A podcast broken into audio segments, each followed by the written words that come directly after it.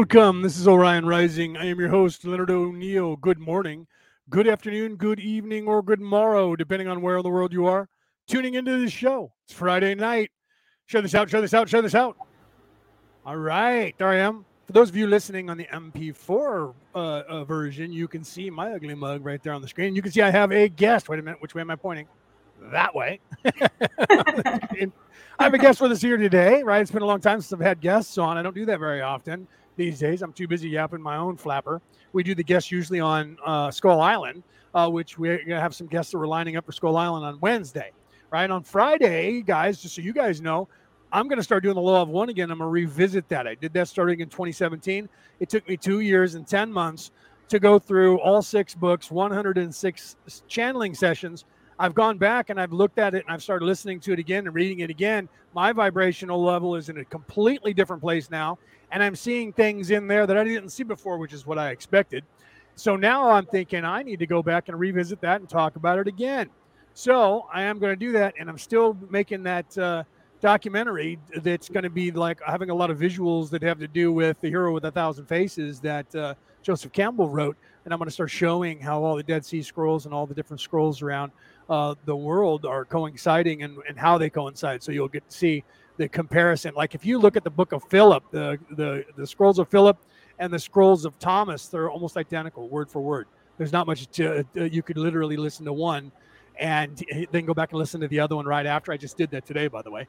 And they're they're literally uh, word for word the same things. Jesus said, Jesus said, Jesus said, and a bunch of uh, things that Jesus said. Not bad things, but good things. But those two books interchangeable. Okay, so I have a guest here, and I'm going to look on the screen to make sure I say it right. Right, I have Hajnal, and we said your name was. I uh, I say I'm I'm going to mess it up. I say your name. You say your last name, please. Anyacska. See, Anyas, Anyaksa. I, I, should have said that 10 times, right? You yeah. say it 10 times, you get it right. I only said it four or five. I should have said it 10. Should have blinked right. while I said it, right? right? So, so I apologize for that. Uh, okay. Right? Yeah, that's like my last name with two L's. People always want to drop one L off. I'm like, it's not a typo. So my, my name has become O apostrophe N. You know, I got to say the apostrophe because that's actually a letter in the Irish uh, language.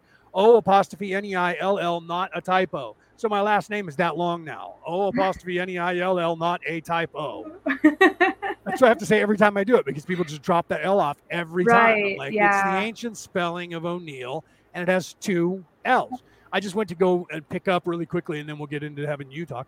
I uh, sure. went to go and pick up groceries at the curbside for Walmart, and I went to a Walmart over here in Rancho Cordova. I live in uh, in uh, right outside of Sacramento, in one of the in, in Carmichael, a little suburb of Sacramento. That's the state capital of California. And we went over there to pick that up, and this girl comes walking out. She was almost six foot tall. She must have been 18, 19, maybe 20. Six foot tall, thin as a rail. She comes walking out and she goes, O'Neill. And I said, Yes, ma'am. And she said, Your first name's Leonard? And I said, Yes, ma'am. She said, O'Neill's my last name as well. I said, Do you spell it with two L's? She goes, I do. And you're the only person I've ever met that spells it with two L's. I said, We're cousins. And so we got to talk, and I said, Somewhere along the line, your family and mine, we're second, third, or fourth cousins, man. So we were talking, and she and I was giving her a little bit of our background of our family, and she was like, "I didn't know any of that." I'm like, "You need to look our family heritage up. You're gonna be you'll be impressed. We're Vikings, and we're badass." So, but she was like, two L's, two L's. She said, "I thought it was wrong. I thought it was my brother. Her brother's name is Liam." And my name being Leonard, she thought when she saw the L and the E, she thought, wait a minute, Liam? She thought her brother was coming to pick up groceries. She's like, who's this guy? Leonard O'Neill. Oh my God. We're cousins. Anyway, okay. So let's get into you people are already saying hi in the chat. For those of you who are here, please share this out, share this out, share this out. You guys know the drill, right? I've already I'm we're broadcasting this, simulcasting this on YouTube, on Orion Rising on Facebook, and on uh, Psychic uh, Reading and Development on Facebook as well. And then after the show, I will be uh, uh putting the MP3 broadcast out to the rest of the planet, anywhere anyone listens to an MP3 podcast. And if I'm not there, go to uh, podbean.com slash Orion Rising, and the RSS number is there for you to copy and take to whatever app you use. Your provider will accept it because they don't want you leaving their app to listen to my show. So then they you can you can literally give them the RSS number and my show will automatically go there live every time I publish it so that you can listen to it on your platform and they won't lose you going to another platform Trust me, it works. I'm listened to in over 60 countries because of that on places that I have no idea how they got on that platform because somebody copied and pasted it. Okay, so let's get to you, right? Let's let's start with and I, and I always ask this question, and I prepped you a little bit uh, prior. Let's go back at least in this lifetime, but if you want, if you know other lifetimes, you can go and talk about all that as much as you want. The viewers here will love that. Uh, at least in this lifetime, when did you realize you had abilities? What were they? How did that progress?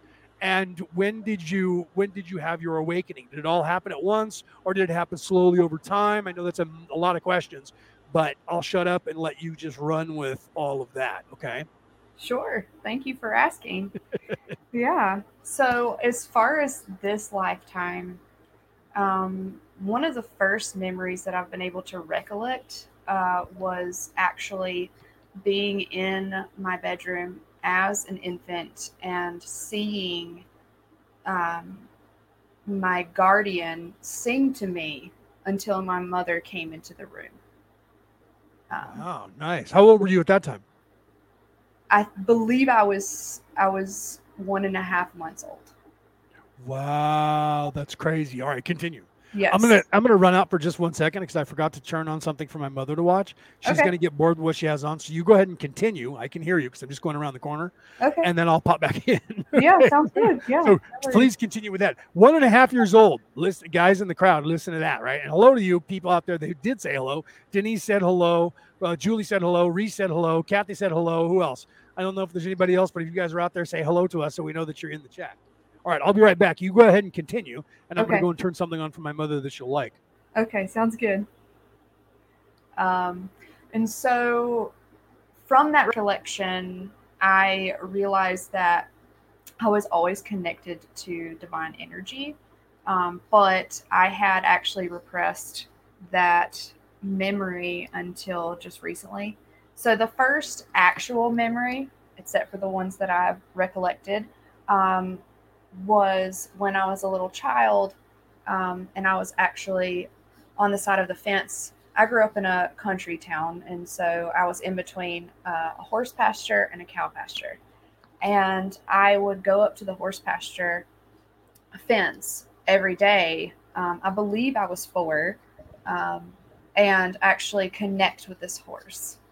Um, and and I could I could hear it inside of my head talking like kind of like we're talking now, um, but it wasn't actually speaking because that would be crazy unless you are into BoJack the Horseman show, and then you don't understand that. But um, so no, I never shared this with anyone because for a long time I just thought, okay, this is normal, and so I never shared it as something that was odd um, until I started to spend time around other children.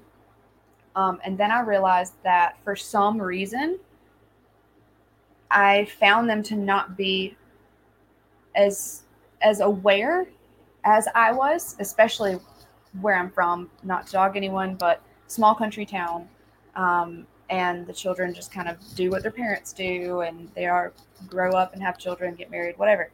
Um, I started to realize that I was more aware than the other children because I would say things and they would just look at me like I can't comprehend um, so I started to realize before I knew what the word was that claircognizance was my main, my main, you know, skill, you know, right. Sense. And you didn't um, even understand the word, did you, at the time?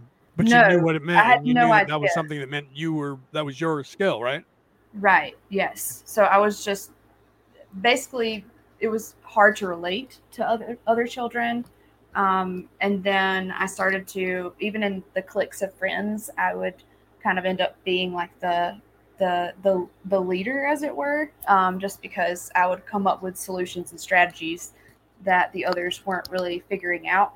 the same time, yeah. I started to uh, get bullied because because I was weird. Uh, well, that, so, any, anyone who's in any way nefarious if they're narcissistic in any way, they immediately see you as the enemy and they start trying to take advantage of you, even more than they would other people. That's been, I'm sure that's been your life. I bet that's happened over and over by people because that's normal for those of us who are in this industry.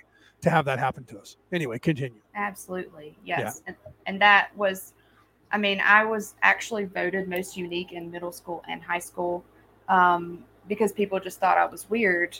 Um, but I also was bullied a lot, especially in high school. People would call me a witch and all these things, which I never really, I actually never really understood that because I didn't see myself as different, but everyone was projecting that I was different. Yeah. Um, and then around that time, I realized um, so my father passed away suddenly, and I started to realize um, the complexity of life even more so, and how important death was, and um, that really spiraled me into um, a lot of trauma, um, also a lot of self discovery, and I started to realize that I was becoming more and more um, clairalient as well. Um, no, clairaudient as well. So even more so, I would go out into the woods, especially like the forest, um, when I was felt alone, which I, I usually did because I was an angsty teen, um, and spend time there. And I would hear these voices. At the time, I didn't realize that the voices were actually the plants. I didn't realize that they were actually speaking to me. Right. Um, I thought that there's just voices and then there I'm around trees. It took yeah. me a long time after uh, to realize that that I could communicate with with plants right. and and elements. I had a similar thing happen when I was a kid, and I thought it was I was up camping, and I thought that what I was hearing was the actual people that were coming because I I was I was aware that a long ways off was another group. Uh, we were with I was at camping with the school and we had a counselor with us. And I stopped everybody. And I said, "Wait, listen." I said, "There's people down in that valley, and they're coming this way." I thought I was hearing them. What I was hearing was similar. I was hearing the plants and trees telling me that there's people coming th- that this way, and I thought that that was them talking, and I just assumed that. So I didn't know that either at the time, and I think I was about nine or ten, I think, when that was happening. So, uh, so ju- I just trying to relate and let people see there's some of us that are kind of weird that have weird things happen. That you guys could have that happen. It doesn't mean you're weird. It just means that you guys are, are awake and, and hearing things that you probably sh- we all should be hearing. Just my opinion. Please continue. Right. No, I'm glad that you said that actually because I also wanted to say that um, before right before my father passed away, I started to feel this weird energy of of him. Um, something was off, right? And then then before right before um, I had an experience. It was the first time I didn't know anything about this at the time. Again, because I mean, I'm 32, so we didn't really have internet, you know, signal that strong. Right. It wasn't as developed at the time. Um, I was about 13. Well, yeah, I was like 13 and a half and I had an out of body experience. Uh, so I was I was in my room with a friend, and she started to make me kind of angry um, with what she was doing. I can't remember specifically what it was. All I know is that all of a sudden I saw myself floating above both of us in the corner of the room, watching. Um, and I was watching myself um, type things with her beside right. me. Uh, later on, she had to tell me what what actually happened because I couldn't remember any of it, and it was kind of brutal. But it was it was kind of a way of myself expressing myself, but not as myself. Right. So weird, not weird, but so. Well, no, not really, because when time, you're when you're in that place, I'm sure you know this now. You're the witnesser, you're the experiencer, so it's it's no no longer any of this persona that is this corporeal being in this place. So there's no ego uh, that can reach you. There's no your mind you can't reach you, and so you're not the personality that you equated with at that that time in your life. You were the personality that you really are. Right. So so so for you it was odd because that's what happens to all of us until we understand that we're trying to achieve that. That's what we're trying to achieve through meditation exactly. is going to that place and being able to, to to leave our bodies, right? Yes. But when we're kids, I had the same thing happen, and my father had to explain it to me what was happening because that's who you really are, son, not who you think you are here. That's who you really are when you're there witnessing this from outside your body. So anyway, continue. I just want to clarify that in case somebody in the audience wasn't sure what was happening there. That was that was when she was witnessing or being in her higher self, not the higher higher self, because that's another conversation, but the higher right. self to where it was her true self, not this construct or any equation with this conceptual reality. Anyway, continue. Yes, thank you very much for elaborating that. Um, also, Sorry. how it was it's really beautiful that that you were able to have that bond with your father. Um, yeah, I didn't know how lucky I was, honestly, until after he was gone. He died when I was 18, 19. Uh, and then when I had talked to other people in life and found out that their lives were not anywhere near like mine, and that most people have a family that's that's stifling uh, and trying to tell them you don't have that. There's no such thing as a friend that we, I can't see. Uh, you know, you need to stop talking about that stuff and and and trying to tell you that that's all just taboo. I didn't realize that because my father. I didn't realize how lucky I was, and so thank you for because most people don't say, "Wow, you were lucky." You know, most people just kind of look at me like, "What?" You know, because my father wasn't like crazy like other humans. Anyways, continue, please. Yeah. Um, so yeah, it's it, it really showed me throughout these experiences, especially as I relate to your uh, background, that there was a lot of dismissal around what was happening with me self dismissal and external dismissal because no one I knew, except for a couple people who uh, practiced Wiccan traditions um, yeah. that I was in and out of their lives, um, even could comprehend what what that even would mean. Right. Um, Agreed. Yeah. So it was. I remember my very... father saying, "Don't talk about this with anyone, son. They will not understand you." Yeah. And you yeah. they'll they'll make fun of you, and you'll be a laughing stock until you're certain that somebody will understand what you're saying. You can't tell anyone this information, and I, that, so I could only talk to my dad, you know, and say, yeah. "Dad, this is what I have going on." That's all right, son. Let's talk about that, and and I'll help you. And so he would guide me, but it was not until a friend of mine that I know now that I've known for 35 years that I could actually say, dude, listen, this is what I've done and what I see. And he's like, yeah, me too. And this and that, you know what I mean? So I get that. When we were younger, that we didn't have the internet, there just, it wasn't like we could meet like minded people until the shops started springing up where they called metaphysical, you know, and mm-hmm. then you could go there and find other people and start having conversations. Anyway, continue, please. Yes. So, and that's interesting that you said that too, because even as a teenager, when I started to explore, you know, you know, certain for substances as well, um, right? I, we we would call them head shops. Yeah, we called um, them that too. And there was, but there was Still a lot do, out here yeah, in California. So there's a lot of culture around the the smoking aspect, but there's still yeah. even in our towns wasn't a yeah. lot of what does this all mean? you right. know? Um, so then I realized beyond that that I wanted to know what all of that meant. Um, at the same time, well, I tell I, people very simply, why do you think they call it high? Because when you do these things, it raises your vibration to a higher level. That's why they call it high. Right. That's why it was. That's why people said that all the way back. They they didn't say, "Oh, I'm on a low." Oh, I'm on a, a you know. There's things that you would take that would give you a weird trip right? But everything that you take that gets you high, that's why it's called high ayahuasca, not low ayahuasca. Right. Yes. right. Yes. Anyway, continue, please. Yes. Um, so after this out of body experience, um, shortly thereafter, my father passed away suddenly. Um, and it was after that that I started to experience more vivid things. Um, so I realized my father had told me growing up that we um, were living on an Indian burial ground. And I didn't realize at the time I was also hearing the natives that whose spirits were there on the land singing, drumming, and also coming I mean, from behind the veil, not yes. not yeah, right? Yes. And Did you even, see what Reese said? Reese said uh, to you what you just showed him that not only uh, the stuff that you said, but my thoughts can be messages from other energies as well. Oh, I, I talk about that, and I tell people you have to learn the difference when a thought comes into your to your mind.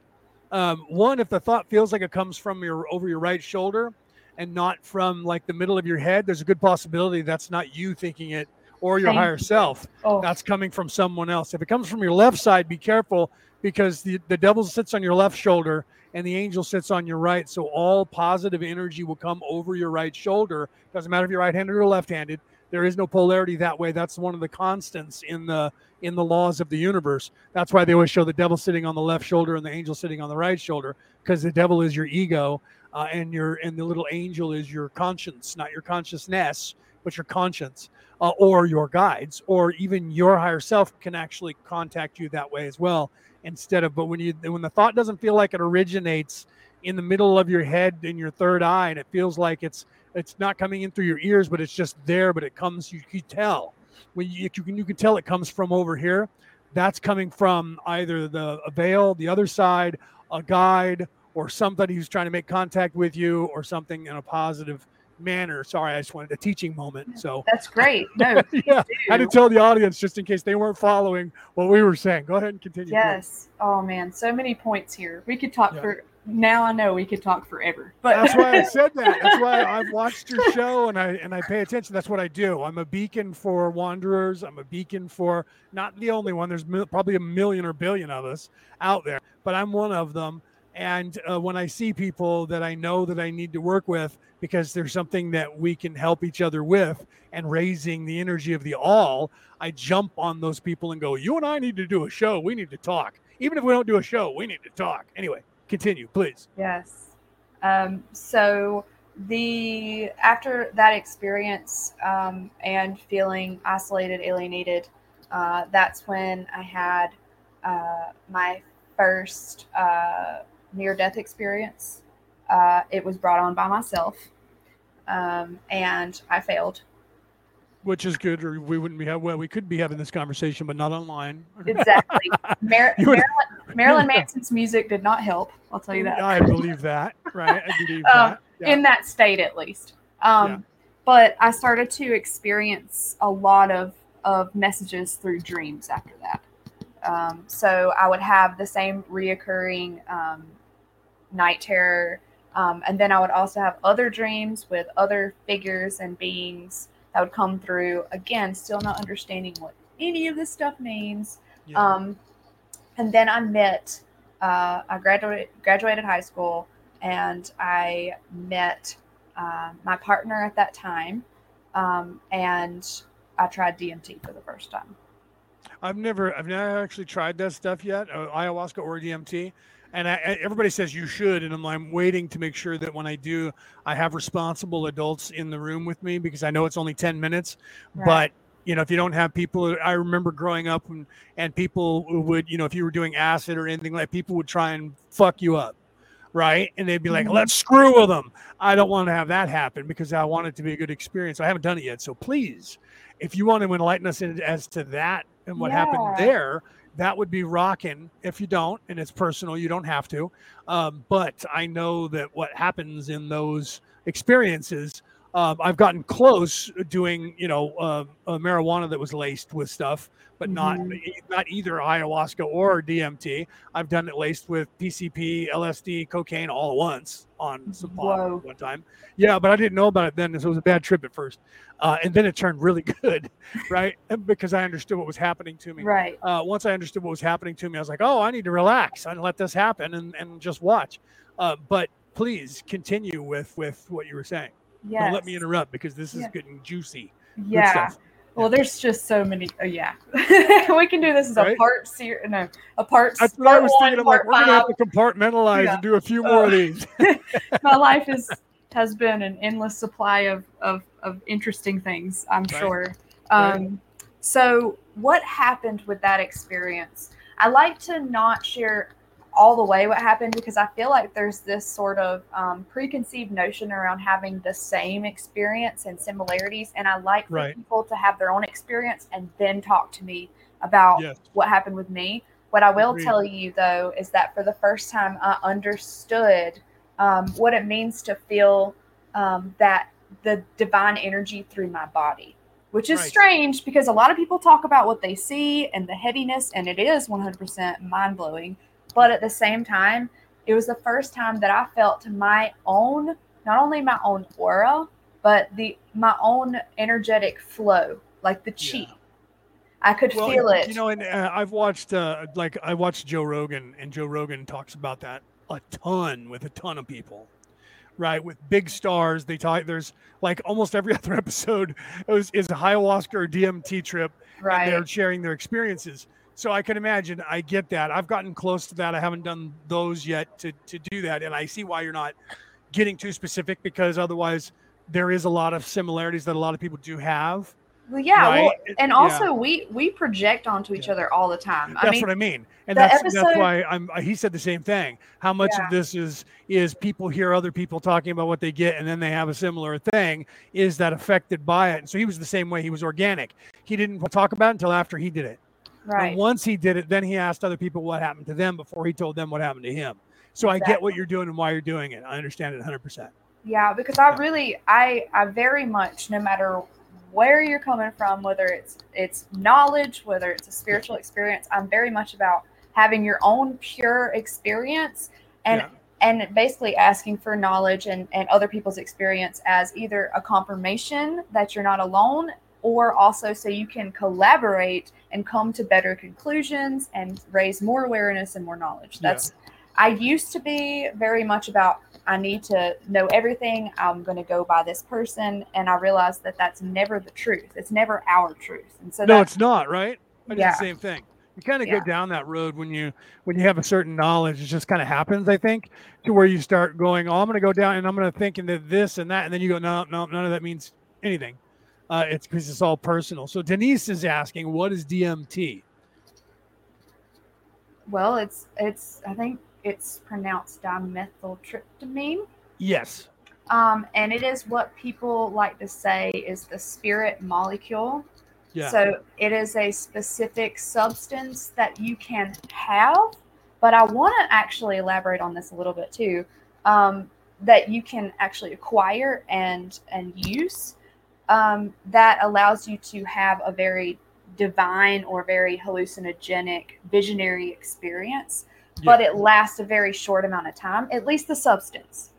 Yeah, um, usually like 10 minutes and you're done. Yes. What then, I then it's, then it's coming back or or getting reoriented with being back in your body. Right. People also right? like to say it's the God particle. Um, yeah, the Higgs boson, the God particle. Yes. So, but I don't know if that's conclusive, and so I'm not going to. Well, it's that. actually it's a, from I haven't really gone that far because I haven't done DMT or ayahuasca. Um, but I have done, like I said, some stuff that was laced and that was so. Yes, Denise, it's it's similar to. In fact, the the description that they put online. Let me see. I'll read it to you here. It says um, uh, um, dimethyltryptamine is a medical in, in medical talk is an hallucinogenic tryptamine drug, sometimes referred to as uh, Dimitri, uh, that would obviously be over in the east, right? That sounds like a Russian right. word anyway. Dimitri. Yeah, for sure. This drug yeah. produces the effects similar to those psychedelic drugs as referred to as LSD or magic mushrooms, only it's much more intense and it's short lived. It's not like if you do mushrooms, you could be uh, tripping for hours or days, and LSD could could do the same thing. Uh, ayahuasca and DMT are literally like a 10 minute uh, it's usually give or take a few minutes. Uh, it's either shorter or a little bit longer, depending on your tolerance to what you do. And it's you're you're there, and then you have this really intense uh, thing that happens, uh, and then it's done. Yes. Right. And so it's not like there's no lingering effects to where it has to wear off if you've done any other kind of, uh, you know, uh, even like, uh, you know, marijuana, unless you have a low amount of THC uh, which drives me crazy because I grew up in a time when we are trying to get high and, and be high for hours. And we had I smoked the stuff that gets you kind of high, and I'm like, this is like smoking crack. You get kind of high, and about an hour later, I have to smoke more. That's a right. waste. Give me a higher THC so I don't have to smoke so much. Right? It is. Well, somebody somebody started a new tra- strategy to make more money. You're like, well, if it wears off, you have to buy more, right? Right. That's exactly. a whole other thing. Right. But then there's about. sometimes that it works that way. So my family uh, sells it, right? So we we have it, and everybody has it, uh, unless it's uh, unless something's wrong and there's a, a you know uh, some sort of shortage. I, so every time uh, when I order it from my family, I my I always call up my niece and she says, "What do you want?" And I say, "Give me a salad," because I, I in fact you don't even tell me what's what. Don't separate it. Just grab it and put it all in there. I want low THC and high THC, and I'll figure out which that it is. I can tell usually by looking at it and smelling it. Anyways, I'm an mm-hmm. old school pothead. I'm 54. I'm going to be 55. I've been smoking dope since I was eight. Okay, so I got a pretty good idea when I pick something up and go, "This is from this is indica, Acapulco Gold." right. right. Well, you can tell most of the stuff these days, the indica, like indica couch, it has purple hair on it usually. So if it's yeah. really hairy and it's purple, chances are that's Indicouch, that's indica bud, right? That's going to get you really high. That's why they call it that. Um, so but yeah then i mix it together depending on what kind of high that i want. I decide the thc i'm like i'm a chemist. So i go okay i'm going to take one third of this a half of that another third of this put it all together smoke that right? And then and i'm like that's where that's the high i wanted. I got about 106 thc instead of 108 or 120 but i'm not smoking 50 you know? Unless i need to be cooking food or driving then i'll be like all right 50's good for the trip. I can pull over at a rest stop. Let's go. I'm impressed of your intuitive uh, pot smoking abilities. I'm a Virgo. I'm a Virgo, and, yep. then, and when I was a kid, right? So, uh, so we're analytical, right? So mm-hmm. by nature, I'm already a scientist. But then, being a chemist, I'm always looking at that and going, "Okay, I got too high that time. Then I smoked that because I used to drink. I just quit drinking in March. I used to drink like a fifth of vodka a night and smoke like I don't know a lot of pot because when you're drinking, it, it lowers the amount of feeling you get from the pot. So I had exactly. to smoke more. Yes. I had to smoke more. Now I save on on pot because I'm not I'm not I'm also saving because I'm not drinking. So now when I smoke the pot, I go, whoa, dude, I would smoke like two bowls of this when I was drinking. And I'm like, no, hell no. I take three hits and I'm good for about two and a half hours, man. So yeah. Anyway, continue, please. okay. Yes. uh, oh yes. So yes. So DMT and uh, it, I'll take you back to that. Right. Let's let's continue with. Yes. You did DMT for the first time, and then I sidetracked you. I apologize. No, that's fine. It's good. Um, it's. I feel like it all happens as it should.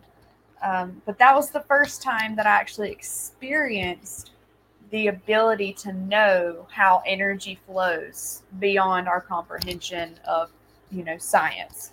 Um, and so from there i started to develop a very powerful connection to the body um, while also still having these experiences in you know the third eye realm. Um, right. so i started to get into yoga. Um, and at the same time, it was very much a very chaotic time in my life. Um, the partner I was with um, was very abusive. Um, my mother, uh, that my father had passed away, my mother had a lot of mental illness and also had had um, a brain injury from a stroke. Um, so I was taking care of her at the same time. So a lot of pressure, a lot of stress. So I I get that. My mother had a massive stroke and she spoke like Yoda for about five years. I had to take care of her for the first year and a half. And now she has Alzheimer's and I'm her caregiver. So she just turned 78. So I get what you're talking about. Wow. Right. Yeah. Yeah. Yeah. Exactly. Yeah. And that that was very much taking me away from my own personal experience. Um, right. while still having these experiences, um, but I was not focused on it. Right. So from the time I was about 20, I would say 21 to the time I was 26, that was the main focus.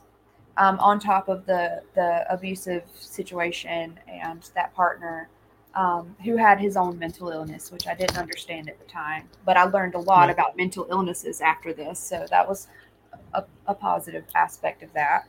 Um, so after, you know, I was just watching. I want to cut in real quick because it yeah. pertains to what you're saying. I'll let you go.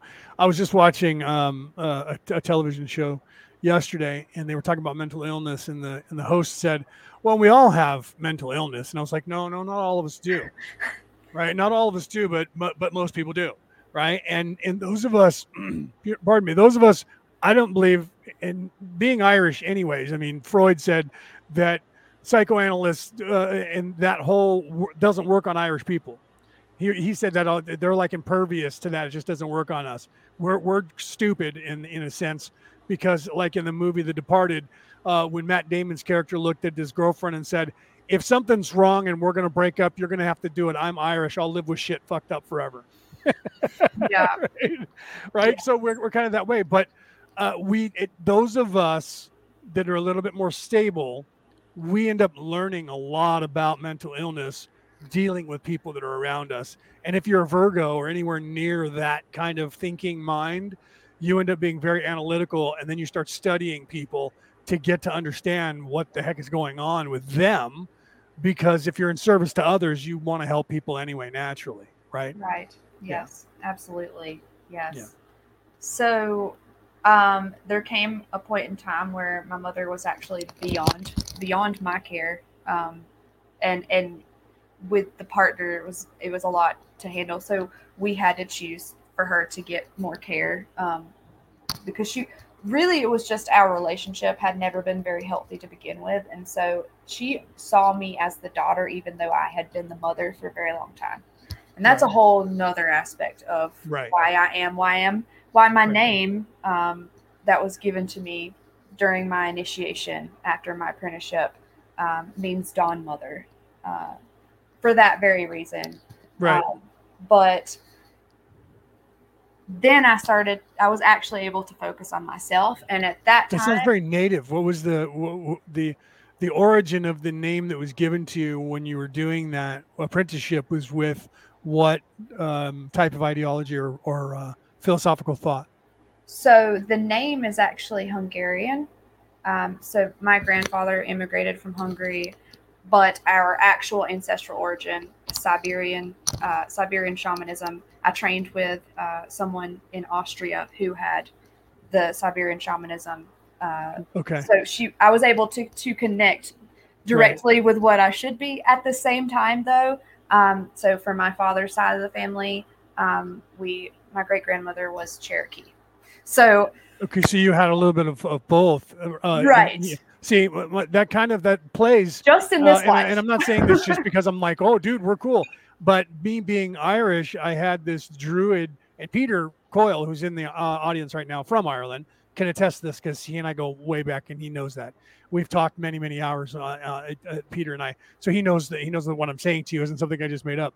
But the Druid way and the pagan way is very similar to Native American. So that which is the shamanistic ways of Europe, northern, uh, western, and southern Europe, ancient, is very similar to the Native Americans. In fact, now they're realizing through DNA that they were the same people, that the people that were Scandinavian ended up being what they called the Caucasians who came across the land bridge from the other side and moved into America and became the Native Americans. Right. So their religious aspects uh, uh, and ideologies were very, very similar to that of Europeans. So for us, it kind of is almost identical when we uh, when when we learn it here in America. We go, oh yeah, that sounds like what I already knew back there. So a medicine man over here in America or a shaman would be a, a druid, uh, a Merlin, or a Wiccan priestess, depending on which religion you followed. Or if you went up north to the Bohemians, it would be a different title,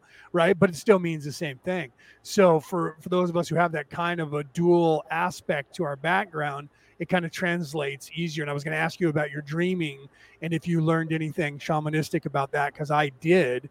Uh, and I'm and I was wondering if you went down that kind of the same road because you were talking about having the night terrors. Um, my brother had them really bad where he'd wake up screaming. I had night terrors but didn't wake up screaming. My brother did, and then I was taught the very shamanistic dream walking ways uh, from my father, who was teaching me Native American shaman dream walking ways to control your dreams and to find out what your outcome is in your dreams and what's happening and what the message means. And right. I didn't get to ask you that when we are uh, so at some point I'd like to circle back to that, but continue with what you're saying. Yeah. yeah. Um, so at that point in time, I was able to actually finally focus on myself. And at that point, um, I had never, I felt like it had always been a situation where I was never able to fully look at myself. So at that time, um, I felt like the awakening came in stages, right? At different big points in my life up to then. But yeah. at that point, I got smacked into the dark night of the soul. Um, I became physically inhibited the entire right side of my body. Wow. Um, I could barely hold a mug. Um, wow. And this went on for eight months. At wow. the same time this was happening, this is when I started to realize um, what I thought I was going crazy, paranoid schizophrenia, was actually me realizing the um, kind of the conspiracy stuff that's I believe is real is happening energetically as well as physically around me. My yeah. eyes were blasted open. Um, so I was spiraled down into this and had yeah, to I would, I would wake up. I would wake up in the middle of the night and I would be kind of out of body. I'd be out of phase and I would be hearing voices. And I thought, and, and at first, uh, my family thought that I was schizophrenic and that I was, oh, he's going to have to be on drugs. And then my father started questioning me and it was kind of the same thing. I was waking up, and when you do that, that's when people go, "I think I'm going crazy," and we're like, "No, you just got the biggest download of your life. It'll be okay. Let we need somebody to help walk you through that. If you didn't yeah. have anybody in your life to help walk you through that, that's hard, and you think you're going crazy, right?" Yes. At yeah. one point, I actually told my partner. I looked at him. I was in the parking lot of a thrift store, and I said, "Listen, I don't know if I'm going to come out of this." Um, if I if if you get really too scared, then just take me. Just take me. Take me somewhere because I didn't know. Right. Yeah. Um, 5150 me if you have to. Right. Yeah. Yeah. But I yeah. was like right there. And then, of course, as it happens, I started to understand. I started to realize through a friend, uh, a roommate who had gone through a lot of psychic stuff, had read a lot about spirituality at the time, a different form that what I had been creating around my room and these weird, frantic, energetic things um, were altars and spiritual tools, right. shamanic tools. At right. the same time, I realized that that um, when I thought I was going crazy, I was actually invoking animals and spirits. So I found that out because my partner knew a friend of a friend who knew a shaman in our town that didn't. It was a hush hush thing I went to a meeting with him. Within five minutes, he's like, You're a horse. I'm like, What does that mean? What are you talking about? He's right. like, He was very like, native, right? He, he, was native, wasn't he? Well, he actually shamanistic, native shamanistic, right? Yes, yeah. and and he also had spent a lot of time traveling in in Mexico and and gone to yeah aztec mayan yes absolutely yeah. he had right? all this energy he looked at yeah. me and he just I'm getting said, chills just saying that i got goosies I, I do too flooded my arms and my back when i said yep. it i was like oh well he, you're not kidding the energy that he got yes. i just said aztec mayan and went Wah. I was yes. like, "Ooh, that kind of segue us into Quetzalcoatl, isn't it?" Go ahead. Absolutely. Which now I have full circled in my life back around to that. I right. love, I love the whole concept. But yep. when he told me that, I just broke down and he said, It's okay. But at the same time, he let me go. He was like, Here, read this book. Oh, do your own research. And I was like, Okay. I was still alone for a while, but mm-hmm. at least I had an access point that I could focus on so I didn't, you know, disintegrate. Yeah. yeah. thin air um, of ungroundedness. And then that way you would have time to transmute that download that you were having. Yeah. And figure it out while you were while you were focused, right? Absolutely. Yes. Agreed. And so I started to study what that meant, which there's not even a lot of information that I found on the aspect of being called a horse. Yeah, there still isn't out there. it is still most of the uh, ancient stuff is still word of mouth. Yes. So this yeah. is kind of interesting that I'm saying this, but out loud. I know, but, right? But my ancestors, I was like, hey, y'all, tell me what to say if it's okay. And they're like, no, it's, okay. becoming time. I, you know, it's becoming time. I was working with the Hopis, the Anasazi, the, the, the Australians, the original people that knew this information, more information than just the Hopi rock legend. And they were keeping it a secret until three years ago, just before the activation started, which this is now in, in December.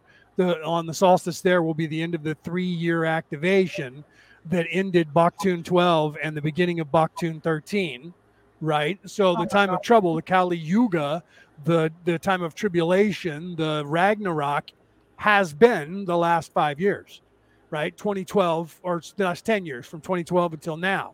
Okay? So that at that time ended and the new time is the beginning is hasn't actually started yet so we're in that time of trouble in between the two times mm-hmm. the the 36,000 year cycle then the new big round is actually going to start on December 2012 or 2012 it ended Baktun 12 Baktun 13 begins mm-hmm. in uh, December 21st or 22nd of this year so so it's time and that's why I'm saying it's okay that you say this because even the Native uh, Americans would tell you it's okay to say that now out loud to the people because it's now become time that they need to know.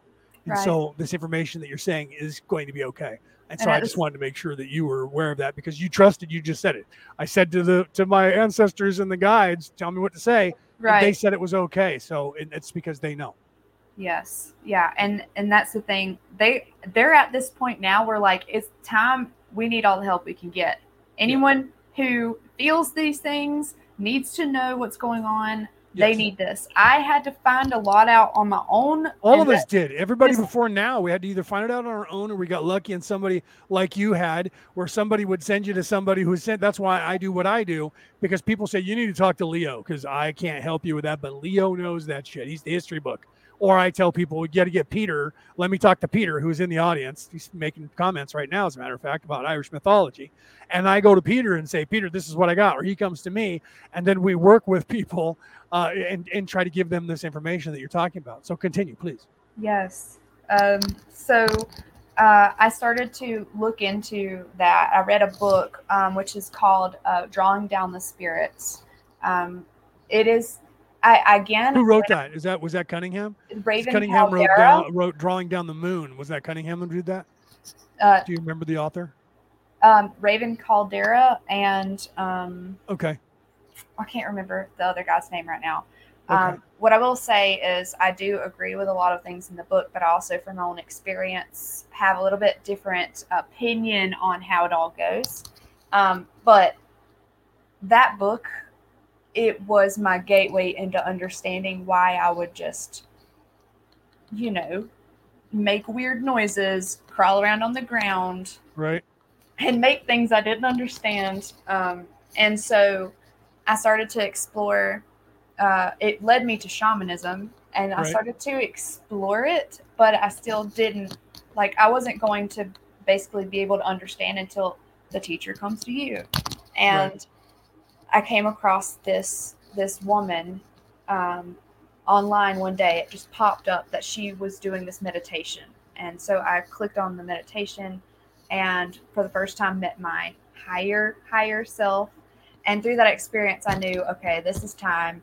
Um, turns out she was uh, living in Austria and Siberian shamanism. Lo and behold, apprenticeship and now I'm here. And I understand nice. too. I just want to say, uh, Peter, thank you for talking about this yep. with mythology, dreaming of a horse. So yeah. what I told you, and I'm making connection just by talking right now because that's how it has to happen. When yep. I was a child, my first experience without recollecting memories later was with this horse. Um, and after, when I did my initiation and called in the spirit of the drum, the spirit was a horse. Right. Um, so the horse is very important. Actually, uh, I looked up. Besides that, when you can look up your Chinese animal, the zodiac, yeah, yeah, uh, yeah. it's a horse. so I didn't. Oh know wow, okay. Any See? of these things, they all just kind of connected. Um, I think I'm. I think I'm the the the the ram or the sheep or the goat or one of those. Okay. Yeah, I don't. I'm, I'm not sure. Uh, they looked it up one time. It's like I didn't know any of that stuff when people were like, "What's your life number?" I'm like, "I don't know what you're talking about." And the Oracle one night said to me, "Okay, what was your date of birth?" And I told her, and she said, "Okay, what about day? You know, t- day and time? Do you know that?" I'm like, "Yeah." I told her that, and she does this math, and she's like, "Oh my god, your life number is a 33. Are you aware of that?" I'm like, "I don't even know what that means." She's like, that's an ascended master. Yeah, it's a master number. and I was like, oh, okay. Well, all right then. And so then later I was like, I did it myself and looked it all up and did it. And I was like, oh, okay. I'm like, well, that kind of fits like everything about us. And this is why I asked about your name. Uh, uh, prior to there was a reason why I did that, not just uh, you know I was like, well, it sounds like it's shamanistic. Where did you get that in origin? And and and the origins were were sound because uh, everything that is a that is my name. My name is a title, right? And every part of my name is my spirit. and is my off-world spirit, my higher self. So I come through here to this planet. I came here legally. I'm not a walk-in. I'm a wanderer. So I came here legally. I was born in this body, but I descended in energy to be born on this planet. I come from a world where I'm a half breed Celt Viking. I am a half breed Celt Viking in this construct. Okay. And uh, my name is Leonard Edward O'Neill. Leonard means Lionheart, Edward means guardian, protector, and O'Neill means bloodline of champion of the people. So my name literally means Lionheart, guardian, protector, champion of the people. Okay. Wow. And, and my initials are LEO, which is Leo, which is right. the Greek word for lion. Mm-hmm. Right. And yes. my uh, I'm a Virgo by the 12 month calendar, but if you go back to the 13 You're calendar, I'm a Leo. I yeah. knew you were. It's funny because I looked at I mean, I just do this. Just I right. looked at your people your, say they see my face and they see the lion. Yeah the right? the date of the date of birth yeah. i was like okay you're a virgo okay that makes sense you know you have a lot of information you've learned a lot you absorb a lot and you keep a lot you're a wisdom right. keeper um yeah, but, my birthday's 9 10 67 so if you do the math that's 33 wow. Yeah. Yeah. Well i was actually crazy? yeah so i was t- talking to my partner right before it came on we were outside on the porch and and i was like so i wonder if i should call him leo. That's you know what's funny as, as, I go by that I put it on the thing I put Leonard but I go by Leo and how I started going by that was two things happened. One when I was working in my 20s I would sign my initials Leo and so somebody's like who's this guy Leo I'm like that's me and they were like your name is Leonard and I'm like first three letters of my name are L E O A R D it's a German spelling of the word Lionheart mm-hmm. and then my initials are Leonard Edward Neal L E O right? Well, then go further in when I was about 37, 38, I was working with a, a, good friend of mine who we became friends and roommates, but at the time we were just colleagues. And uh, and we had this girl that was we were both in the same store uh, in retail. He was the store manager, I was his assistant. And uh, this girl came from Zimbabwe. She was an exchange student, and she was up on a register, and I was her training manager. So whenever she needed me, she grabbed the microphone and she says, Leonard to register one, please. Re- Leonard to register one. So I'd run up there. I didn't think anything of it. But Harry, my buddy, he's in the office and he's hearing her calling me Leonard over the intercom. After about an hour of her calling me every 10 minutes for everything she had, poor girl, no matter what it was, she called me up there. But she was in training and I told her, don't be afraid to ask questions. Well, she's not American, so she took it to heart and asked a bunch of questions. So uh, all of a sudden, I get called into the office. This is no joke. I walk in and he goes, Give me your freaking badge. And I'm like, Oh crap. I look at him, I said, Are you firing me? I was like, What did I do wrong? And he says, Give me your badge. I'm like, Okay. So I'm thinking I'm getting fired. I take off my badge and I drop it on the desk and he throws another badge at me and it says Leo. says, From now on, you're Leo if that little girl says Leonard one more time, I'm gonna have a freaking stroke. so then it's stuck, and then everybody just called me Leo from that point on. Wow. So it's funny, your your guides, your instincts were saying Leo, and you're like, I wonder right. if I could call him that. Yes, I just put Leonard because it's my given name, right? But everybody keeps telling me, why don't you just put Leo over there? Because I always tell everybody, call me Leo, right. because I am. That's who I am exactly. every part of my name, and that's why you fit your name. Your name was is Dawn Mother. It doesn't just mean mother; it means Mother Dawn. It means beginning. It means the right dawn, the crack of dawn, the early light, the beginning, the life bringer, Mother, the life bringer. That's just your first name, not to mention the rest of your name. We we are that we don't just grow into our names. Our names are chosen for us usually by us and our guides before we get here. Yeah. And it's interesting that you said that because, you know, as a child, actually, I never, it's like my body, my mind, and my soul actually didn't accept the name that I was given when I was a child, even though I, hated I teacher, it. Hated teacher until a year ago.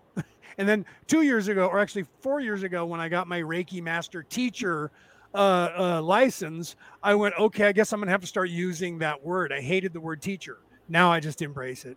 Yeah, yeah, yeah. It's it's interesting how that works. Yeah. So the so yeah the the shamanic path was when when you asked me, I think you asked me in the, the message, you know, uh, or you said you were going to ask me why I do what I do. How did, yeah. why did I choose what I do? Um, yeah. I like to say to anyone who asks me that question, I didn't choose this, at least not now, not right. in this life. I didn't right. choose that. It was already chosen by me potentially previously or by my my guardians Absolutely. Really, really quick. I'm going to tell you the story, and then we'll get back to, to what you're talking about. To to sure. go to a point to to accentuate her point. Those of you who know me probably heard this story before, but those who haven't heard this, in in my past lifetime, apparently, I got I threw I got upset and I and I refused to do what I'm doing now in my past life, the one just for before, prior to now. Took the whole lifetime off the reason I know this is that my first wife, um, who her and I are, are are still talking and really good friends, and we'll probably end up together. We've been life partners even when we were separated and married to people we shouldn't have never been married to, right? So so we're probably we we just know that we're going to be we're still partners. We have been, and we always will, and we always will be. Uh, so we're we're working on that, right? But but when we were in our twenties, before we got married uh, originally she went to a psychic and was asking questions about herself. I was not there. and they recorded the session. And then she was asking about me because she was thinking about us together and getting married. The psychic laughed. I know this because she played me the cassette tape. It was back in the day. We had cassette tapes. Played the micro cassette tape recording of the session. And the psychic laughed and said, We're watching him, we're very watching him very intently. And she says, what, what do you mean? We are watching him very intently. She says, The universe. She says, the, she says, Leo, and she's calling me Leo. Leo got upset with the universe in his not the past life, but the one before it. So he said and swore off being a teacher. And in this last life, he took the entire lifetime off and refused to do anything. And he hasn't yet given us any inclination as to what he's planning to do in this lifetime. So we're waiting for him to decide if he's going to go back to teaching, which is why he came here. Yeah, wait till you're 55. right? yeah, right. So, right, I'll be 55 in September. So, mm-hmm. uh, so, so, and and and I and I and I have an idea. I'm not going to go further because I want to talk about you. But what you just said, I've had other people tell me the same thing. Right? That when I turn 55, there's a lot of things in my life that are that are about to change. And so, and things are already pretty crazy now, right? So, but yeah, you know, like, when did you turn 55? So, uh, so she tells me this, and at the time I was contemplating, and it was always this thing in the back of my mind that I was like, oh man, do I got to do this? Then, really quickly, and we'll go back to you. Then I had, I got into a, a, a I got into a fight with Odin's wife because she was being pissy to me because she equates me because I'm a lot like Thor. My energy is a lot like Thor's, and I'm defiant that way. And she said something to me, and I got defiant. So she got mad at me, and she said something I didn't like. So I said something to her that I shouldn't have, and the entire room got dark, and then smoke billowed from nowhere and filled the entire room and then Odin walked through a wall, and all I could see was one glowing red eye and smoke coming from his nostrils and his ears. And he walked into the room, and this billowing voice said to me, I'm sorry. What did you just say to the goddess? And I, I looked up and I went, um, I'm sorry.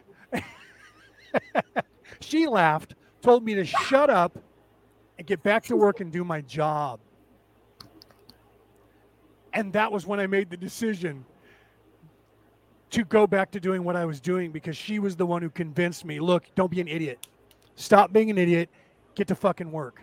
I'm glad that you said that because I just crazy? I just want to brush up on that too because I and again, this is not to condescend or belittle in any way anyone's choice of how they embrace spirituality, but there are a lot of I'm seeing groups and organizations formed around certain deities, um, yeah. gods, goddesses, and it's almost this like this like worshiping yeah.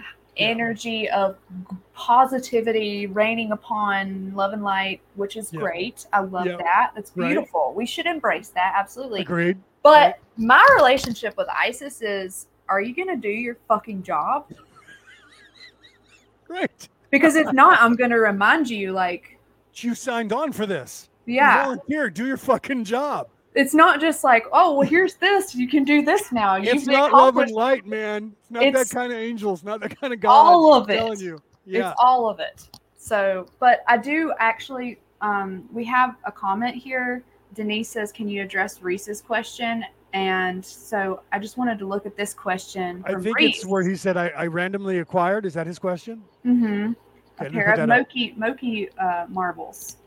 Uh, yeah. I call them Moki marbles. Right. Uh, I actually do uh, use these. Uh, I actually went out and found my own. Uh, I'm mm-hmm. living in Utah, and I found them in a place in Utah, um, which, for respect, I'm not going to divulge that place because it's, right, right. meant to happen. It will, but um, so I acquired the Moki marbles, and I had a crazy experience being out there in that land, asking permission, doing ceremony, and acquiring them. And I have then started to give them out to random people as needed. And I just ran out actually, so um, interesting maybe that's another sign. Uh, but so they are what are considered the shaman's stone. Yeah. Um, they are said to have been a certain type of, of formation, rock formation that they cannot define the actual age of and the right. origin of, but yeah. we would like to think that it's some sort of meteor from some other place. Yeah. Um, I, I I do agree with that. I will also say that Moki marbles are very much, in my mind, from my practice, sacred. Um, so if if they aren't doing anything for you, it's just not the right time. Right. Um, if they are, I would very much respect what comes out of that. Yeah, um, agreed. And if you are confused about your experience with that, I would find a trusted source to be able to teach you yes. um, because it is it is like the direct origin of energy that allows you to communicate with ancestral knowledge from these lands, but combined with ancestral knowledge of beyond. Yeah. That's what I would say. Yeah, it goes back to the Higgs boson, like we talked about before, yes. the God particle, the creation energy, the the logos right? Logos is yes. the is the word, and the word means the love, word. and that's the creation. So yes. it goes back to that energy. And if you're not quite sure how to transmute that, that's like magic with a K. For those of you who are are pagan or Wiccan, uh, that's high magic. And uh, so if you're like, I agree. Uh, if you're if you're confused with what it means, find a, someone who uh, is learned, a magi in that field, and um, ask questions there and get guidance. Right. Yeah, agreed. Yes. Um, okay, so where's oh yes, so through through the shamanic practice, I was able to understand the origin of the pain I experienced. Um, also, was able to heal, and that's what I I do now. I help people as needed as they as they find me um, mm-hmm. in order to facilitate. I don't heal. I facilitate healing. Yeah. Big difference. That's like being a Reiki. if you're a Reiki master, you understand that. Anybody who's a Reiki practitioner, you understand that. I'm not actually healing you at all. What I'm doing is I'm giving you the energy and your body, you through accepting it, your, or your higher self, you're doing the healing.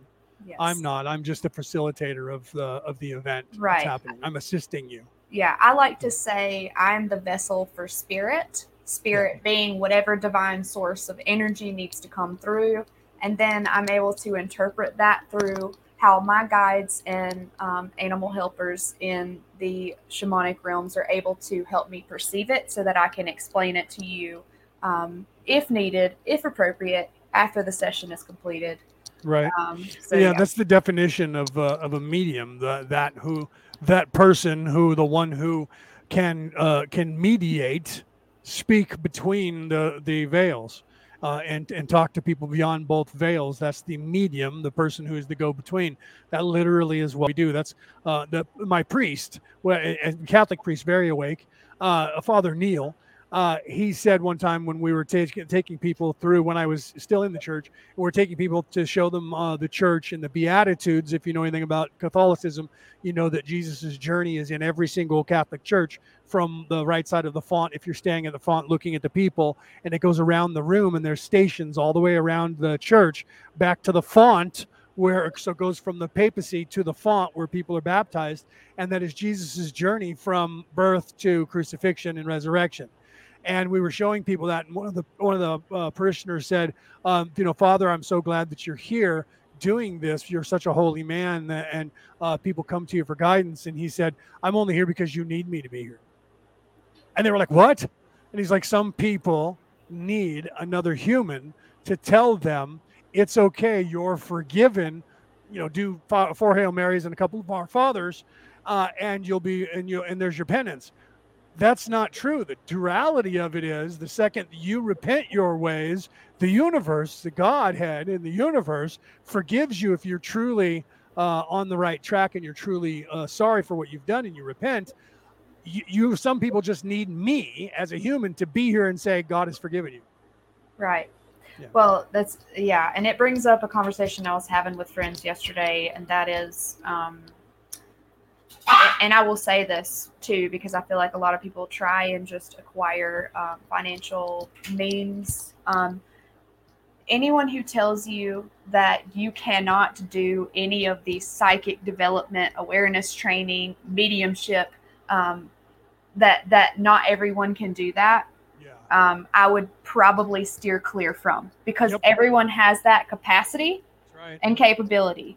But we teach in the group, psychic reading and development. That's right. what we teach there is that every single person, every human being and non-human being, everyone that is alive, that is a being, that has been created by the creator of the universe, you were created using the word of God, logos. That means love. You have a, a incorruptible ability. You can read that in all the scrolls, even the Dead Sea Scrolls, an incorruptible ability, and that is the ability of creation that is the ability to co create. So, every ability that anyone has in any way that's extrasensory, you too can have if yes. you want it.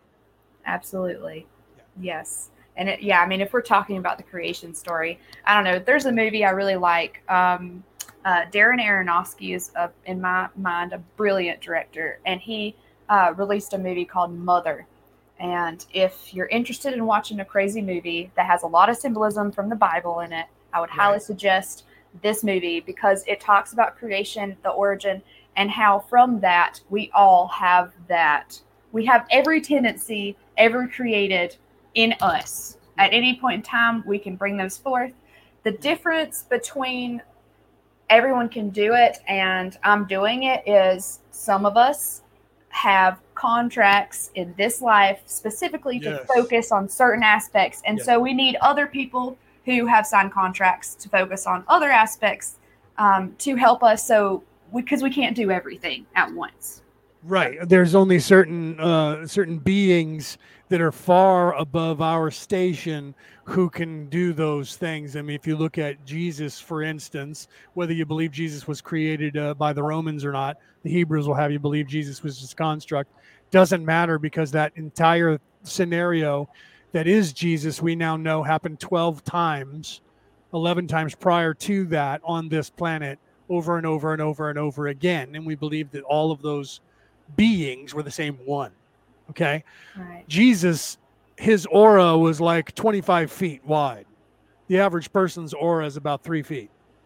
Okay. Your aura talks and shows people who can see your aura how where your vibration is and, and what abilities you have. So if Jesus was 25 feet on either way, 50 feet wide total from one end to the other, all the way around himself in every direction.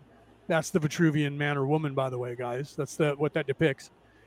It, if that's the case, then then you look at us and, and an individual. Some of us have a, a larger and more colorful, uh, and those colors mean different things too. We're not going to get involved in that, but most people come through with one or two or three or four things that they do well because that's what you were contracted to do in this lifetime but you're not going to be really really well at something that other people are going to be stellar at because they came through to do that and you didn't. So that's why I always try to tell people and guide you to find what it is, the talent you brought with yourself, because you brought something.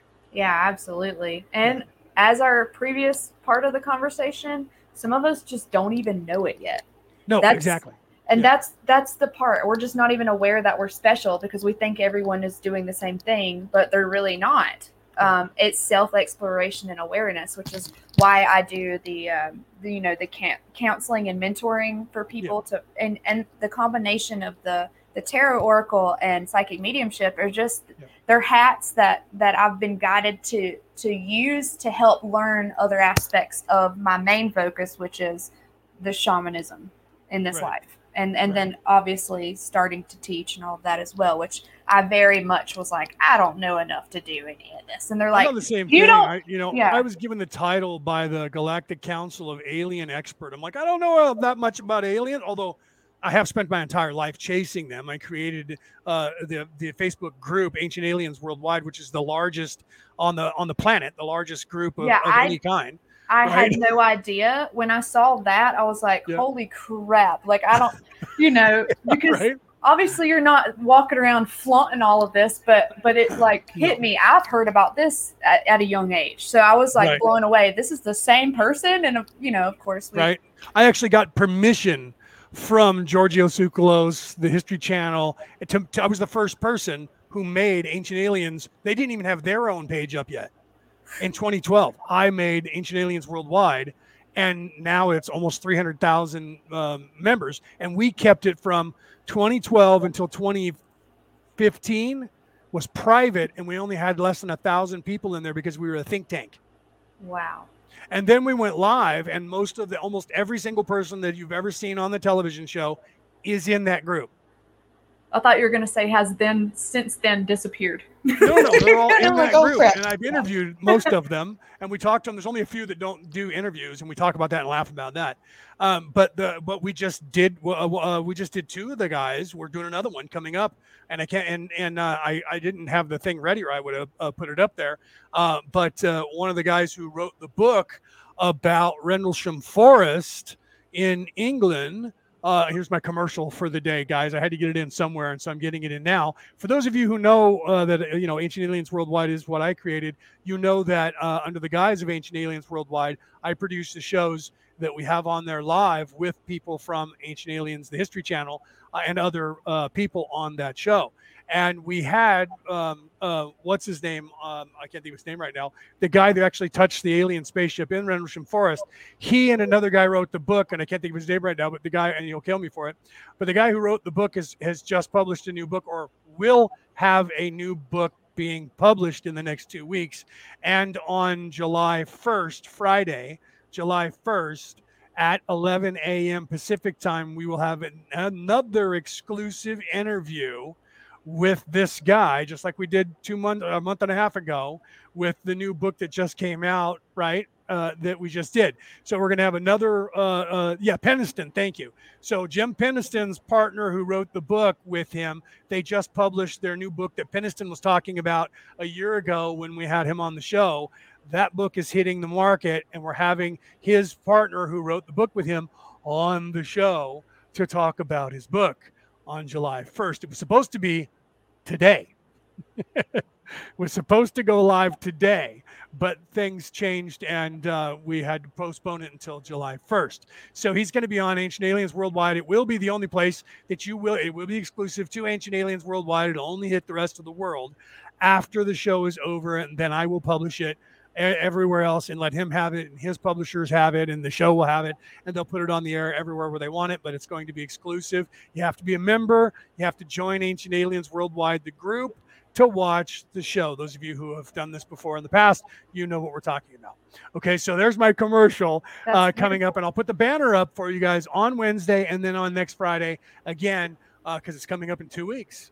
Uh, it's going to be but i couldn't announce it. We've known about it for five six months, but we had the other show that we had to do last month first, uh, and we couldn't. We didn't want to like let you guys know that we had another exclusive coming until the one show was over, uh, and then we go with another one. And we have other stuff lined up going into the rest of the year that you guys will, if you're Ancient Aliens fans uh, or if you're a UFO buff or any of that stuff, and you're looking for disclosure.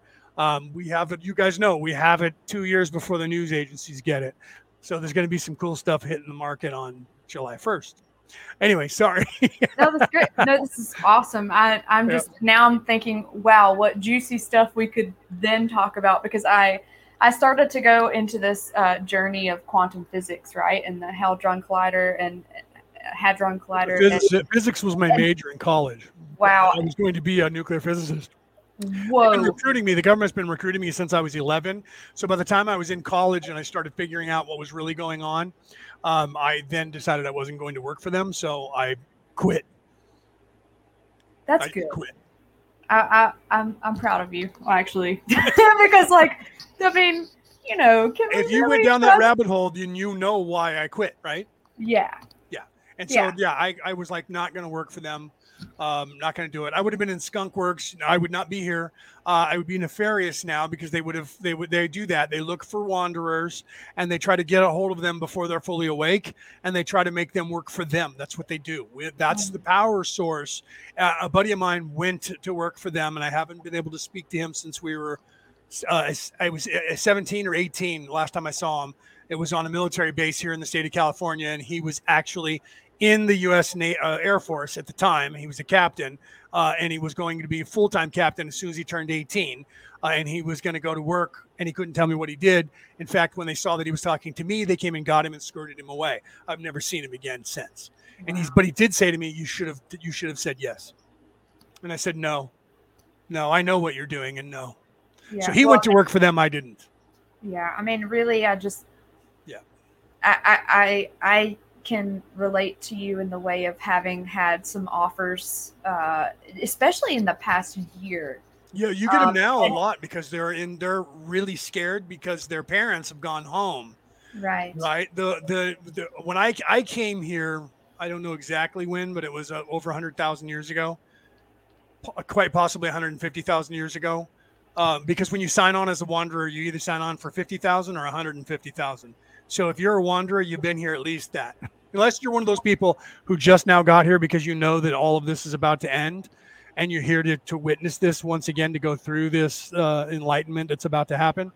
Uh, otherwise, you've signed on, you've been here for a long time. Some of us are really tired. We've been here for a long time.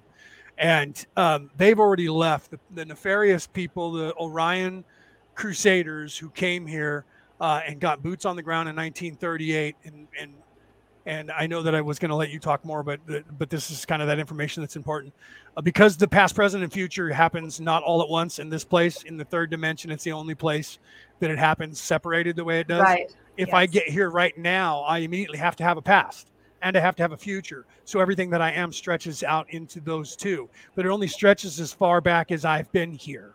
So when they got here in 1938, that stretched back to about 120,000 years. Okay, then the Patal got here 10,000 years ago. And so that stretches back to almost the same, right? And it's a little bit further back. So it was kind of like we got here after them. Uh, they got here before us and then after them. It's weird in the whole aspect of things because the way things happen now, now when you're outside of this this realm, the past, present, and future is now. So it looks like optically they got here before us, but we got here before them. But we actually did arrive here in this timeline after they did, but before they did. I know that's really weird, and there's only a few of you out there who actually followed what I just said. So it looks like the Patal got here 10,000 years ago, and it looks like the nefarious people got here in 1938. But the truth is, it was uh, further back in real time outside of this time. Peter, I know you understand it. Peter says, I'm not allowed to go home until my mission is completed. Yeah. Yes, because you'll get the same message I got. Shut the hell up and do your job, right, Pete? So, anyways, so they they got here, but they've left now. There was 23, and this is why I try to tell everybody: it's it, everyone sees it hmm. as the darkest time before the dawn, and they're scared. They've already the bad guys have left the building. There was 23 solar systems that were under their control and occupation. Out of the 23, all but three have been liberated. They got to Earth first, so we're going to be the last one. Where they're this is the last place they're holding on to. So yes. this is where all the lions have gotten. The lions have come here because we're holding this fucking place. They can't 2023. 2023. Yes, ma'am. I'm getting goosies. 2023. That's right. Yes. That's when Tiamat is supposed to return too, by yes. the way. Yes. Yes. And it also, if you're into astrology at all, correlates with Saturn going into Pisces because holy crap, how are we going to handle Saturn in Pisces after all of this? Right. Um, right. Especially economic economic structures. Right. I've done that, a lot of illusion is going to end and wind down and break down, and the yes. nefariousness are going to get smaller and smaller, and then you're going to see them for the only eight percent of the population that they actually are. Right Which now, everybody thinks that they're 75% of the population. They're only 8%. They just own everything. Right. Yeah. Exactly. Yeah.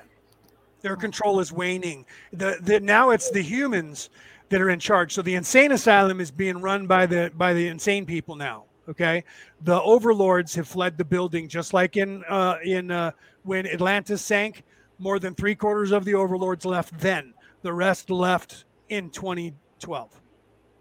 Okay Yeah, and now it's mop up. That's what's happening. So the Marines are here. the the berserks of the universe are here. Yes. That's why I tell people listen to the song from Mike from Tom MacDonald and um, what's his name? Uh, um, what's his last name?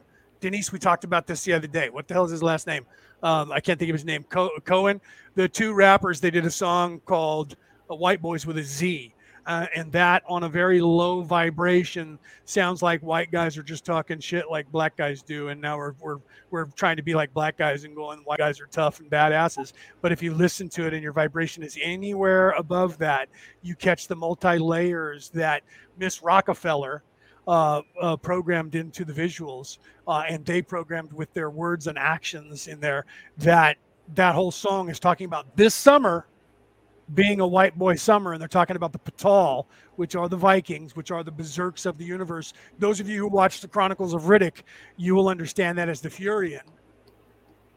Okay, so if you saw the Chronicles of Riddick, you understand that that whole was telling you the same story, by the way, uh, of what's happening and what's happening now, what's going on. So the Furian, who was Riddick, he was a Furian. That race is the Patal. That race is most of us who are the wanderers who are here. You most of you that are on this planet. In 1981, we had 2.7 billion people. Now we have 7.9 billion people. Out of the 7.9 billion people that are currently occupying this planet, less than one third are indigenous to this planet. Everyone else has come here for some from somewhere else. Okay, you guys need to understand that. And those who came through as a wanderer in service to others came here mostly on a mission to fight. Okay. The war is over. We're just mopping up the leftovers now. Okay. You guys need to understand that. In 2023, yeah. that would be very apparent. And it start to become apparent at the end of this fiscal year when the last of the three year activations, which is going to be this Monday and Tuesday or Tuesday, Wednesday, is another activation and then the next solstice will be December 2012 or 21st and 22nd, 21st to 24th. In that time will be the last, the third year, three year activation that everyone in every prophecy has been talking about. And things then, Baktun 13, will start to begin. And that's the age of Aquarius, and things will change. Yes. Um, so I just want to say, as you were talking, I just had a song come through. This happens to me quite often. Uh, and it was uh, I can't who is it that sings it? Um, it's like when the lights go down in the city. In the city. That's about San Francisco. Yes, That's and the, the sun shines right? on, on the bay. Oh, I want to be, be there in my city. That was the Whoa. song for what's going to happen in 2023. yes, yes, right. That's the, yeah. that's that's good because yeah. I believe that uh, because I, like uh, we I went through this on, on, on we did on Skull Island one night we talked about all the different bands and the music uh, and like the the the Eagles Hotel California that was a song about being stuck. Yep. They were telling you that and then uh, uh then uh, uh, what is it um, um, Stairway to Heaven by Led Zeppelin that was a song about being stuck and a woman trying to figure out if she can buy her way into heaven. She's trying to figure out how to get unstuck That was the whole. That's what that about. Kashmir was about a ayahuasca trip in the in the country of Kashmir in June when they went through Kashmir. Yeah. And and, his, and that song, if you listen to Kashmir and that song, it's about his ayahuasca trip and realizing that everybody is stuck and why and why they why they're here. So people integrate this into songs and words and, and movies and uh, you know Dune the, by Frank Herbert. The entire series was about being stuck and uh, and Duke Leto uh, Atreides, his son Paul, uh, he plays the the hero with a thousand faces. He becomes the savior character. Neo in the Matrix became the Jesus character. So did Paul in that uh, show. So did if you look at uh, Lord of the Rings. Little Bilbo is the savior character. He becomes the Jesus character in that in that equation. Batman in the Batman trilogy becomes the Jesus character, the savior character. He will not kill anyone. That's the one thing that he will not do is murder or kill. But the Joker is the opposite. That whole dichotomy between them in that scene where the people were on the two boats out in the water in New York, Gotham City, and they had the button to kill the other people. And Batman was saying they're not going to do it, even though one is full of a bunch of criminals and the other one is a bunch of uh, selfish uh, Americans. They're not going to kill the other ones. And that's what I believe because that's what human souls are actually good. And then the evil one said, no, they can't help themselves. They will destroy themselves. And that that's why when he said, you won't, you, you can't kill me. And he says, well, you want to kill me? And he said, no, Joker says, you complete me. Of course I don't want to kill you because he understood the yin and the yang. That was the whole dichotomy. That was what that storyline was about. It's in everything, people. Yes. It's, the God code is in everything. It's not just in the Bible. It's in every single thing. If you pay attention, it's there in front of you. It's the spirals. This is what we were talking about off camera. It's yeah. the three, six, and nine. It's the it's the the Fibonacci sequence. It's the golden mean ratio. It's that mathematical equation that leads you back to the one. Right. Well, it's interesting that you said that. You said you've been studying the Hopi. Um, yeah. So before my awakening, right before I, I arrived here in this city, right. um, I felt really called to get this tattoo, uh, which is a Hopi symbol. I, yeah, I've been looking at that. Yeah. I, I, the whole time I keep looking at it, and I'm and it's smaller on my screen, and I've been wanting to bring it up, oh, but yeah. I, couldn't justify. Uh, hold on, let me pull you full screen so people can see um, what it is that they're what you're showing. Yes. Yeah. Yeah, that's the tree of life, which is also the the uh, you know that's also if you look, I don't know if I can get it on camera, but it's also the knotwork, the the natives in the and if you go to the east, uh, we have the knotwork over there as well. The Vikings did, and all of them, right? Yeah, that's yeah, good. like that. Right? so, uh, on this arm right here, I don't know if you can see it on camera, uh, but on all it'll be upside down. Probably you can't see it. I'll, I have I'll have to show it to you off camera. But okay. it, it's actually the two wolves facing each other like this, right? And so the two faces are coming up, and then their ears are sticking up. So some people see it and think it's an owl. And in the center is uh, Thor's hammer with knotwork, Celtic knotwork. So it's Mjolnir with with all the knotwork, and then it has a Celtic circle around it with all the knotwork. And if you look really carefully at the hilt of the sword, it's Odin's face, and the knotwork is his mustache coming out of his nose, and oh all the knotwork is Odin's knotwork.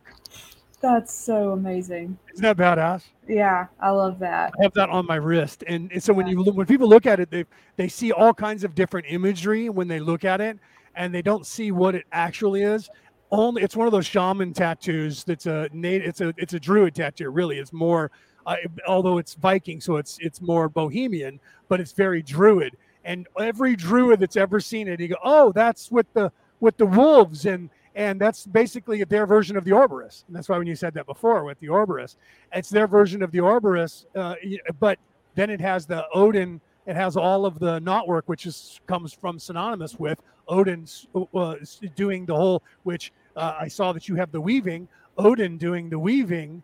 Uh, the skein is tied, as the Viking would say. The skein is tied. The the Odin wove, the All Father wove the skein of your life long ago, and that's what that whole knotwork meant to the Celts and to the Vikings. And that's why people don't realize that the Celtic people. That's why my name is Kelto, by the way. That the Celtic people are in fact Southern Vikings. They incorporated that. They have that Celtic cross, with the knotwork. The knotwork is Odin's knotwork. It's the skein.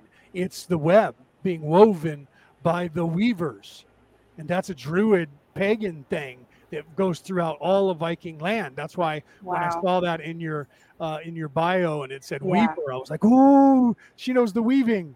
She knows yeah, the weaving I, ways." Yeah, I'm I'm being called to remember and and work with that. I had a really powerful moment uh, with grandmother spider um, down in the the underworld, and she told me um, not only how to heal a specific blockage, um, right. but she told me when the time was right, I would birth a million baby spiders.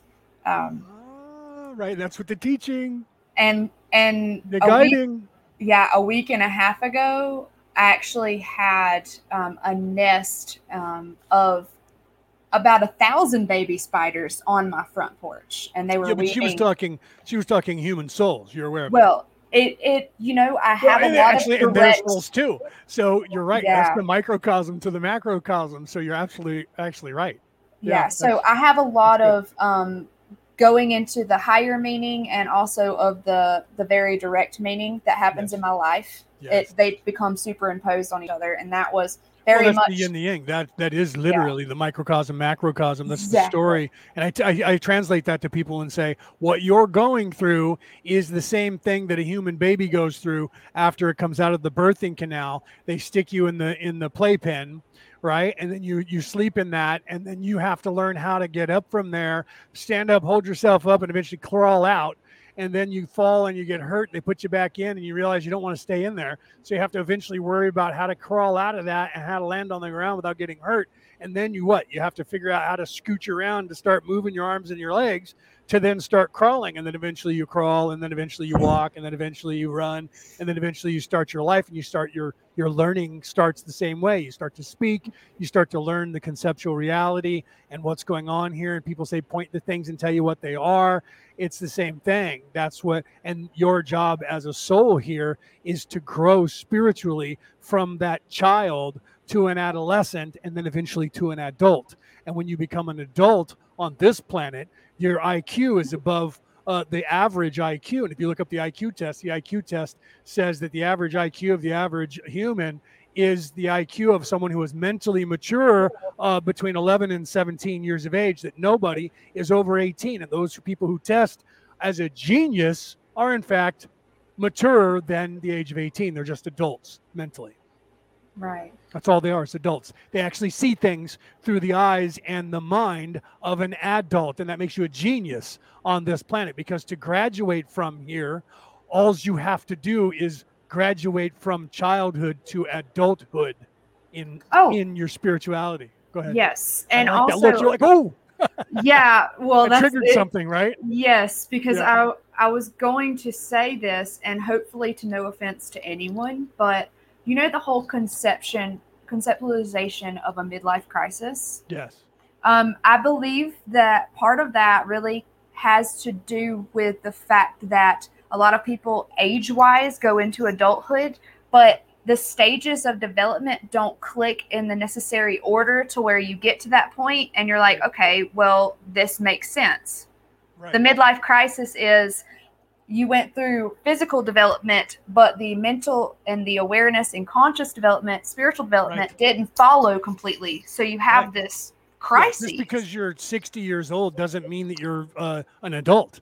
Doesn't right. mean that mentally, we know that very spiritually, well. right? Yeah, it doesn't mean that spiritually you're awakened at all. Right. right. So I agree with you. So the midlife crisis could just be your adolescence playing out now mm-hmm. because you hit your adolescence in your spirituality at whatever 55 60 70 whenever or 30 whenever someone has a midlife crisis and it happens different for each individual because we're all on our own path at our own time there is no cookie cutter as to when you're supposed to wake up there's no cookie cutter as to what you're supposed to do what you're supposed to know when you're supposed to know it and in what fucking order it's subjective to you. So you have Absolutely. to be objective with your reality, not subjective. Because if you're subjective, then you're a subject, and then you just fall in their trap, and they want to keep you thinking like a like a 12 year old kid. So you need to become objective so that you could subjectively look at your objectively look at your subject and find out what is it that, that the the Big Lebowski said uh, when he was on his trip in in the in that movie, The Big Lebowski. He said Uh, and oh God, I forgot what it was because uh, Kenny Rogers actually wrote the song about that that inspired that to objectively find out the condition of your condition and what your condition and what condition your condition is in. it's been a while since I've watched it, and now I want to yeah. watch it again. Yeah, you'll have to watch it because that's what he said when he was on his trip when she was breeding so... with him. He said, "I was trying to figure out what what my well, I had to take a look objectively at my condition and find out just exactly what condition my condition was in. right. Yeah. Well, oh, yeah. Man. It's so. It's and so that's a song by Kenny Rogers. He wrote that song, and he was repeating the line from Kenny Rogers' song that he wrote in like 1978 and people don't even know Kenny Rogers was a songwriter before he were, uh, before he got popular as a singer. Right. Yeah. And he wrote shit that was he was on ayahuasca and DMT back in the day. And so he wrote stuff back then that isn't the gambler. But even that, even the gambler is is a, is a is is a parable. If you pay attention to the gambler, it's not just uh, some old guy asleep who was really good at cards. It has nothing to do with that. It has to do with coming of age and understanding the universe and how things work. And that's why the whole song. But they're but they he does it like a bard and he's singing to you, and you got to know when to hold them, when to hold them. The whole thing is trying to tell you your surroundings, your life, and and becoming a, an adult, not becoming a man. A lot of people say it's oh, it's him becoming a man. No, it's him becoming an adult and understanding. And and here's that word again. I don't stand under anyone. So understanding and realizing the nature of the beast and the nature of the universe and what exactly is happening to you here. That song was about being stuck. Wow. And no one knows it. They think it's about playing cards and not getting arrested or shot. Yeah. That's low level. That that's a microcosm yes. to the macrocosm that that song was about. Everything, if you pay attention to it, guys, there isn't much that doesn't have like a hundred different meanings yes. cracked into everything that you see and hear. It's there. You just don't know it until you unpack that onion and start peeling those layers back. Yes, I agree. Um, yeah, pretty much, pretty much said it. Right, I know. Yeah, pretty much said it. Well, and I, um, I probably. Yeah, see, Peter was talking about David Bowie, right? He's talking oh. about David Bowie. David Bowie wrote the song "Starman," which, uh, which was a movie that the Big Lebowski was in. The Starman. Well, what's his name was in that uh, movie, playing the Starman. By the way. Oh, um, are you talking about Tron? What's that? Tron? Oh, Tron. That's another one. Yeah, he was in that too. Tron and Tron Legacy was a story about being stuck, and that one has to do with the AI god.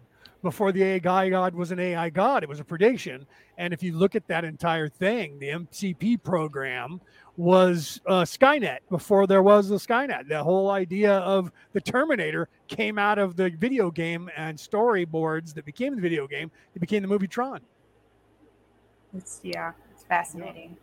Yeah. Um, so I probably do need to start to wrap up, but I just wanted to That's say okay. We're at 541. We're at one hour and 38 minutes. So anytime that we want to do that, we're already running long and I talked more than I should have. So we'll have to have you come back and I'll shut up and let you talk me. this is fun. I've enjoyed this very much. Um, I just wanted to say one thing tapping into this, um, what we're talking about, the music and films and everything.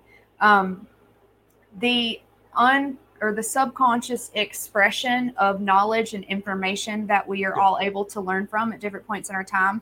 That's why I have chosen to really emphasize um, with people how important it is to feel free to express. Also, why I feel like a lot of outside forces have been trying to keep us from oh, learning oh God, how yeah. to uh, help in a healthy way express. Yep. Um, so, the more that you express yourself, the yep. more the more you're able to not only learn and under, understand, but also yeah. I hate that programmed to, word. We don't stand under anyone. Yeah, absolutely. Yeah. And we just say it off the cuff because they've pro- programmed our whole lives. So I, I have uh, the, myself and many other people. It started with Michael Tellinger for me. Michael Tellinger said that when I was talking to him. Uh, we were interviewing him seven years ago, and he said, "I I don't understand. I don't stand under anyone, so I never say that word." And from that day, I went, "Wow." I never thought about that. And that was when I started learning. That was when I had a, a, conversation with the rabbi, and the rabbi was playing the, the God's advocate instead of the devil's advocate. And he was saying, I have an objective uh, part of me being God, and you you all are me. So you need to realize that you need to be objective, not subjective. And to be subjective means you're being a subject. That means you're standing under someone, and right. we don't stand under anyone. And I went, wow, Michael Tellinger told me that eight years ago. And here this guy's telling me this now as speaking as God. And I and so I tell that story a lot, and I tell and I say every time I say the word understand, I go, oh, there's that word, get that out of there, strike that, put a line through it, understand or I get, right? Because we don't stand under anyone. Right. I love that. I love that. See, that's the secret. What they were trying to tell us back in the 80s and 90s is that all the negative energy that we that we have bottled up in us, we have to push out and replace it with positive. And there's some that are so secretive and sneaky, like that word, that we don't get it. Citizen is another one. Look up that word. Citizen is just another word for slave, right? So when someone calls you a citizen, uh, you know, then they're calling you a slave. The, you know, this this whole equity. Equity means slavery look up that word and find out what equity means. And you have this progressive wokeness on this planet now calling everything that was equality before calling it equity. And they're telling everyone that it means equality. And the people that they're telling the word equity to are those people they're trying to re enslave. Mm. And people don't realize that. Okay. So look up the word equity and see what it means. It means it talks about protecting yourself against slaves. That's what equity means. Okay, that's why when you have a house you have equity in your house, equity in your house is assurance that you keep your house because you have monetary money protecting your house against what? Losing your house. So when you apply equity to a human being, what is that telling you? It means that you have monetary investment in something that protects you from the human you're talking to. Yeah, well, I think it's so it's so it's so I, I can't even I can't even really accept it in some ways because I I laugh often when people talk about owning property. Yeah. Or owning things. Yeah. Because there actually is no way to own yeah. anything, especially not things that can change or be disposed of or, or disintegrate. Or, like people say, yeah. you know, this rock, I own this land, yeah, and this and this rock, that rock is alive. Yeah. If you well, read the Law of One, they specifically asked Ra during the Law of One when building the pyramids, how was it that you were able to move the stones? Ra said the stones are alive. So we just asked the stones mm-hmm. using the power of creation and reminding the stone that the stone, in fact, is also that same creation and that that stone has that same creation because the stone has a soul, just like you and I do. And then the soul agreed to move. And then it moved where we needed it to move and became the shape we needed it to become because we asked it to. Yeah. Well, and that's, oh man. I don't know how many times I've like I've had over the years situations with people who have, and I'm going back to this property thing, um, who are like, oh yeah, I got this property and then I lost it, or it fell through, or I couldn't attain, obtain this property, or right. things started happening that were not good on this property. I'm like, what did you ask the people, the you know, the, the energy, energy, of, the, the property? property? Did you? Talk to them and Did see if it's cool with those who are you, occupying that land? Yeah so imagine yeah. yeah so imagine all of these cities that we exist in right now where all the the things that existed before those cities are just kind of like are you yep. for all real the plants, right now? the trees the animals even an ant people. An yeah. ant becomes a human eventually when they graduate from 2d to 3d so does the plant. So does the tree. So does the concrete that you mix. So does the ground, the dirt itself. Everything is a part of creation. The creation was created by the universe, and the creation of the universe was created by the word logos. That's the word of God, the word of the creator, whatever you want to call that Godhead, which is a, a male, female, androgynous uh, entity that is beyond our capacity for rational thought that energy is in everything and that's what makes us what we are and it makes everything what it is even this microphone right here is a rock and that rock is part of the inner same energy and that energy is alive and coherent its job is to not look like it is right but it is. The wind that's blowing from this fan is alive and coherent because it's part of the creation and it is in the creation just as much as you and I or anything else is. All of us. That's why in they told Neo be the spoon. Do you understand the concept? Be the spoon. He was saying you need to communicate with the spoon and become the spoon to understand the spoon to then ask the spoon to bend. Yeah. Yeah. That's what that kid was trying to tell Neo. And a lot of people just went, be the spoon. And Neo didn't get it because he wasn't supposed to. But those people who were enlightened went like this in the theater when, it, when they said, be the spoon. They all went, oh man, that was so deep and so good. And people around them were like, why is this guy applauding? Why is that girl applauding? Because they actually get what he just meant when he said, be the spoon.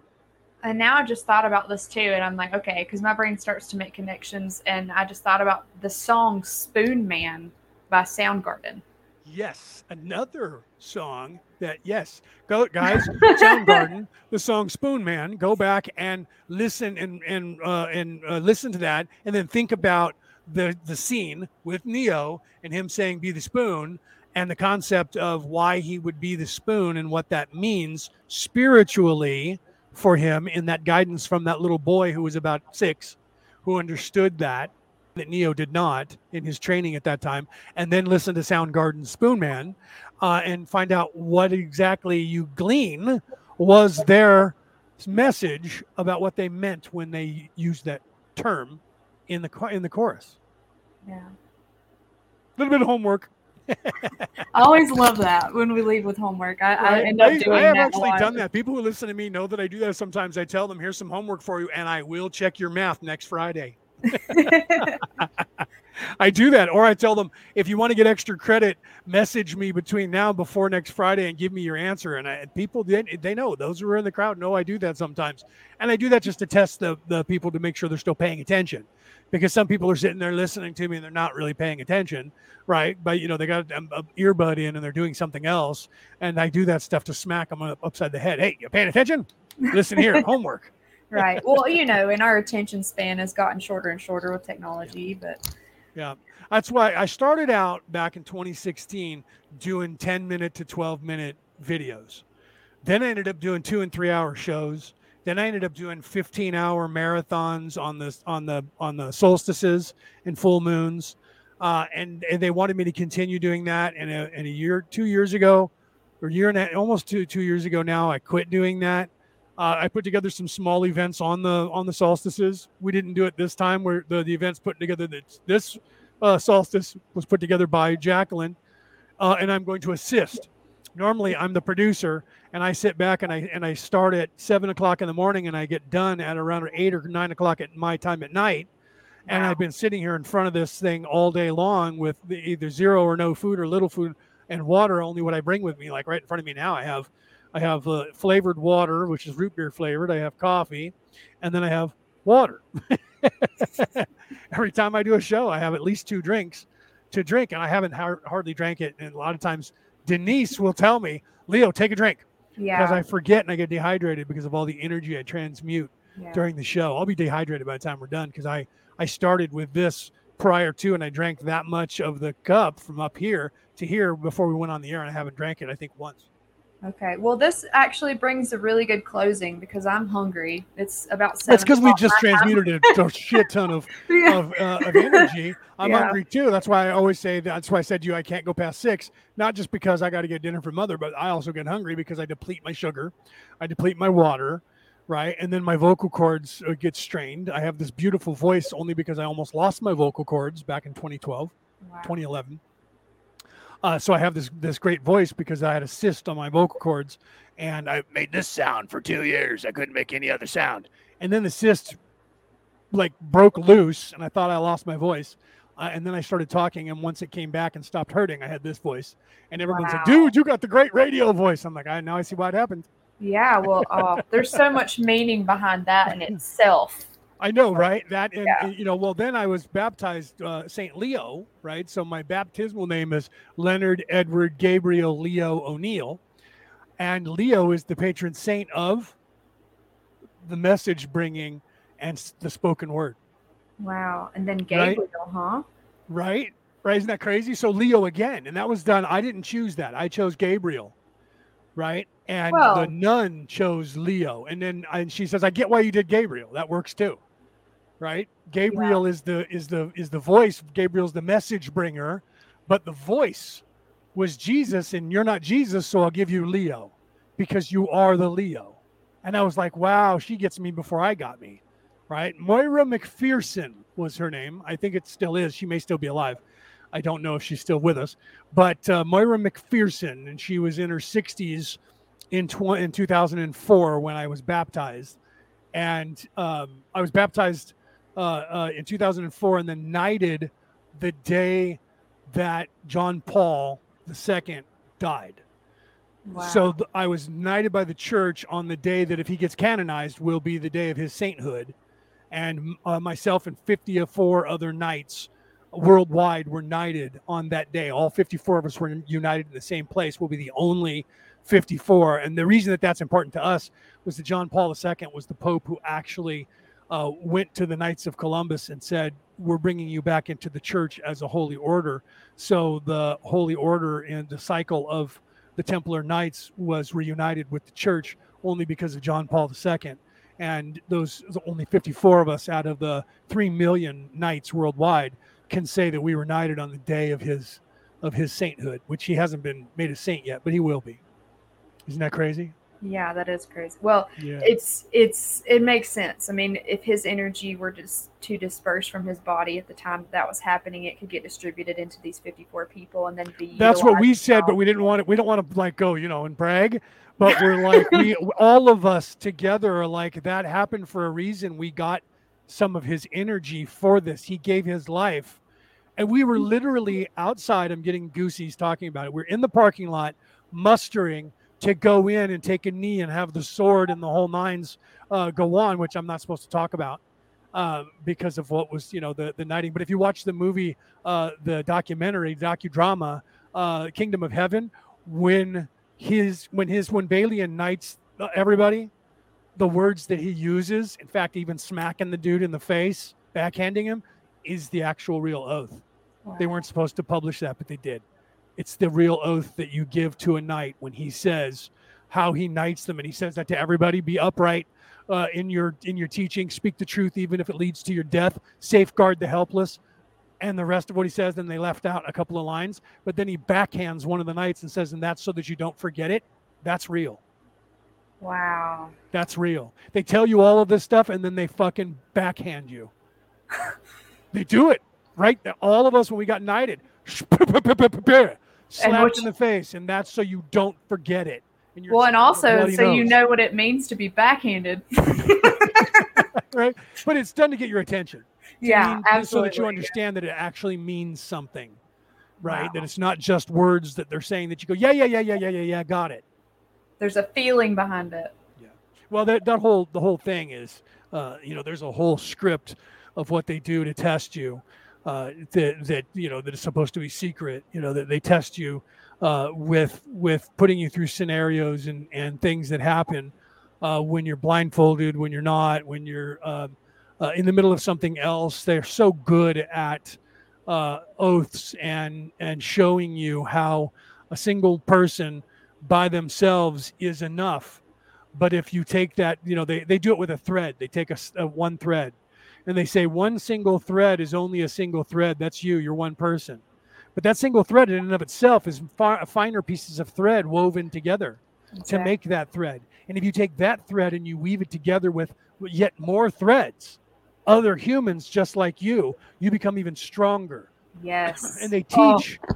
they teach you. Yes, it is the weaving, isn't it? They teach yeah. us. They, that's the weaving. They teach us the weaving, and they teach us that strength in numbers, and they teach us that it takes one to lead, and then the rest will follow.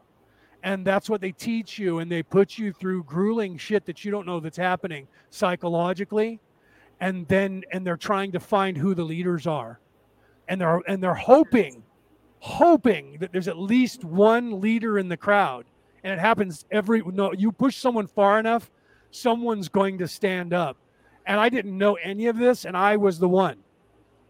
I was the one that stood up. There was at that time there was 78 of us, but by the time we were actually knighted fourth degree, that we were down to 50. I think I said 54. There's 54, 58 of us. But at that time, there was 78 of us. if you drop out before you actually become a knight, you have three. You become a brother knight, then you become a monk, and then you become a paladin, then you're knighted. So I was the one, and I didn't know. I was sitting there, and I was like, okay, I'm not taking this anymore. And I was the one who stood up, and I had I was there with other knights from my parish so as soon as I started to move, they moved with me. And because they moved with me, other men who didn't know us moved with us. And we motivated uh, almost every single one of the 78 people, which scared the people putting on the the uh, performance because we did not. No one in that magnitude in the history of these men who have been doing it for like 50 years motivated that many people that they followed me when I when I took the stage and I was in control of the mob telling them what to do. And they had to come to me and say, Stand your men down. Stand them down. And I knew none of these men, I knew four. And that was me and three other guys that were from my parish. I knew none of these other men, but all of them followed me. Wow. And I had to stand them down. I became their leader just like that. And that, that was part of the whole lesson was that you can lead people astray if you're not true. People will follow you because they're looking for a leader. Right. So those who lead have to lead from the heart and they have to be pious. And that was the whole purpose of the entire thing. It's a way of life, not just a title that people get. If you get knighted by the queen, anybody can make a song and get knighted by the queen, make a good movie and you get knighted by the queen. To become a knight in the Roman Catholic Church, you have to be a certain character and invited. And there are very few, if any, nefarious people who make it that far and actually get knighted anymore. Since that whole time of troubles with the with the uh, Templars back during the Crusades, and that was what that movie was about with the Kingdom of Heaven, because the robber knights infiltrated the the the knighthood and made a mockery of the entire thing and destroyed the the uh, the entire uh, knights uh, structure from the Roman Catholic Church from then until 1965. Wow. Crazy. Yeah, it is. And I it just again just hearing all that and then my brain comes to these these phrases and I just think about for every thesis there's an antithesis. right, yeah, it all comes from it all comes from what they learned from all the different religions that were incorporated into the Masons and the Knights. Uh, and and uh, that's why uh, you know assalamu alaikum alaikum salam means the same as you know you translate that into english and it's um, you know god be with you and also with you. They show that in the movie when uh, the when the saracens are praying and uh, he looks at balian and he's and the, the, the guys are saying assalamu alaikum alaikum salam and he says uh, and he says to them this means uh, peace be upon you and also you. And he says, We have words that are very similar. And he's, Yeah, because the Roman Catholics say, Peace be with you. And the response to that is, And also with you. It's the same that the Muslims say, they just say it in Arabic. Wow. Means the same thing. So the religions are closer together than people realize, and the semantics are the nefarious evil entities splitting the churches into a thousand splinters by changing certain little teeny things in the church that makes you think that your religion is different than someone else's. That's why I don't like religion. I only like spirituality. I, I also agree with that. Yeah. Very much try and follow that. Yeah, that's why I don't. Even though I am a minister and I have a, a, a title and a, and a license, I could start my own church or go and get uh, an interview and get a Christian church somewhere, and I won't do it. Why? Because I don't believe in religion. That's a money making scheme and a control over the masses. Right. I believe in spirituality the way Jesus was teaching it, the way Muhammad was teaching it, the way everybody in history was teaching it. And all those people died for it. Right? I mean, look at Mahatma Gandhi. Mahatma Gandhi was teaching the same spirituality and they killed him. Stephen Biko, whose name no, no one remembers, but they remember his next in command, who was Nelson Mandela. Stephen Biko um, killed himself in a cell by hanging himself. Sound familiar? Right? Epstein. I'm sorry. what was that? What was that? Wow. wow. Yeah. So Stephen Biko killed himself, died in a cell in South Africa, but Nelson Mandela did not. and Nelson Mandela took up his mantle and became eventually free and the president of freed South Africa.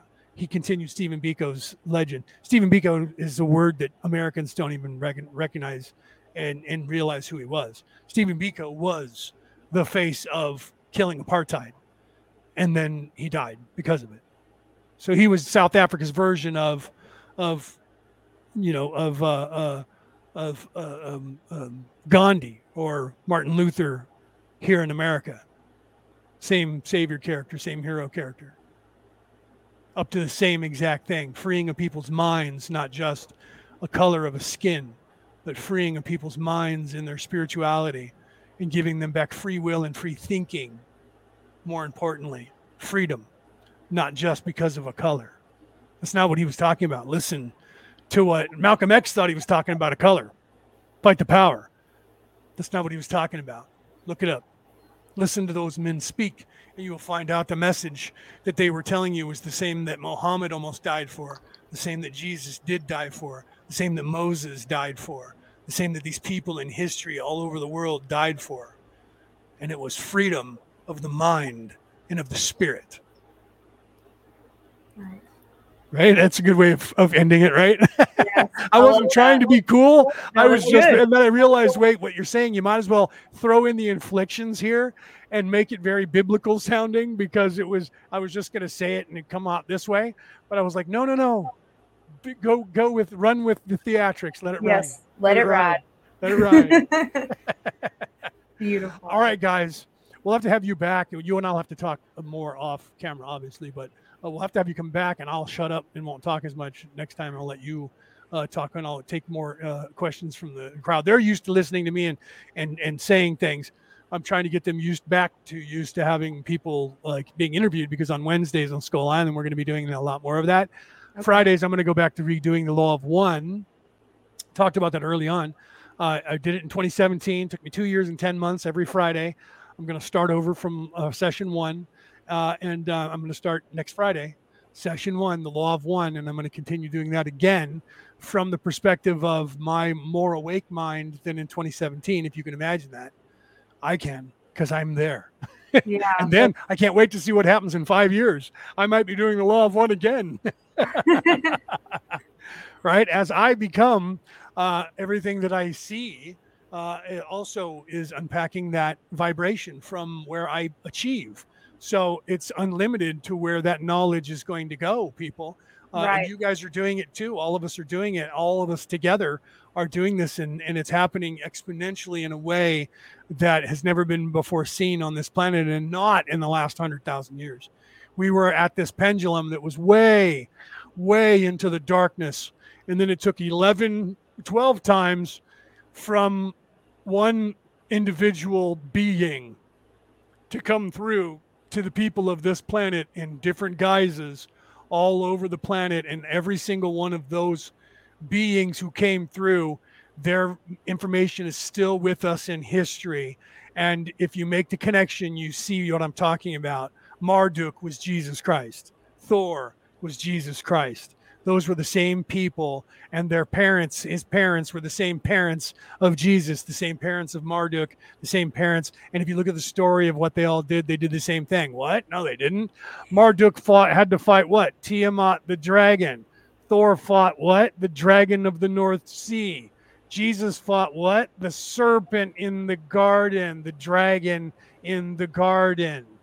Oh, right. Thank you for saying that because I do, at some point, we should talk about this. Obviously, not today because my stomach's growling, but I know mine too. Um, the the Kundalini um, and yeah, we didn't how, even touch on that much. Uh, we just mentioned it. We'll have to do another show just on that. Yeah, because of the there's very much positive attributes Coach, of that. Quetzalcoatl, Kundalini. Yeah. There uh, also uh, is some dangerous aspects if yes. not understood in the right way.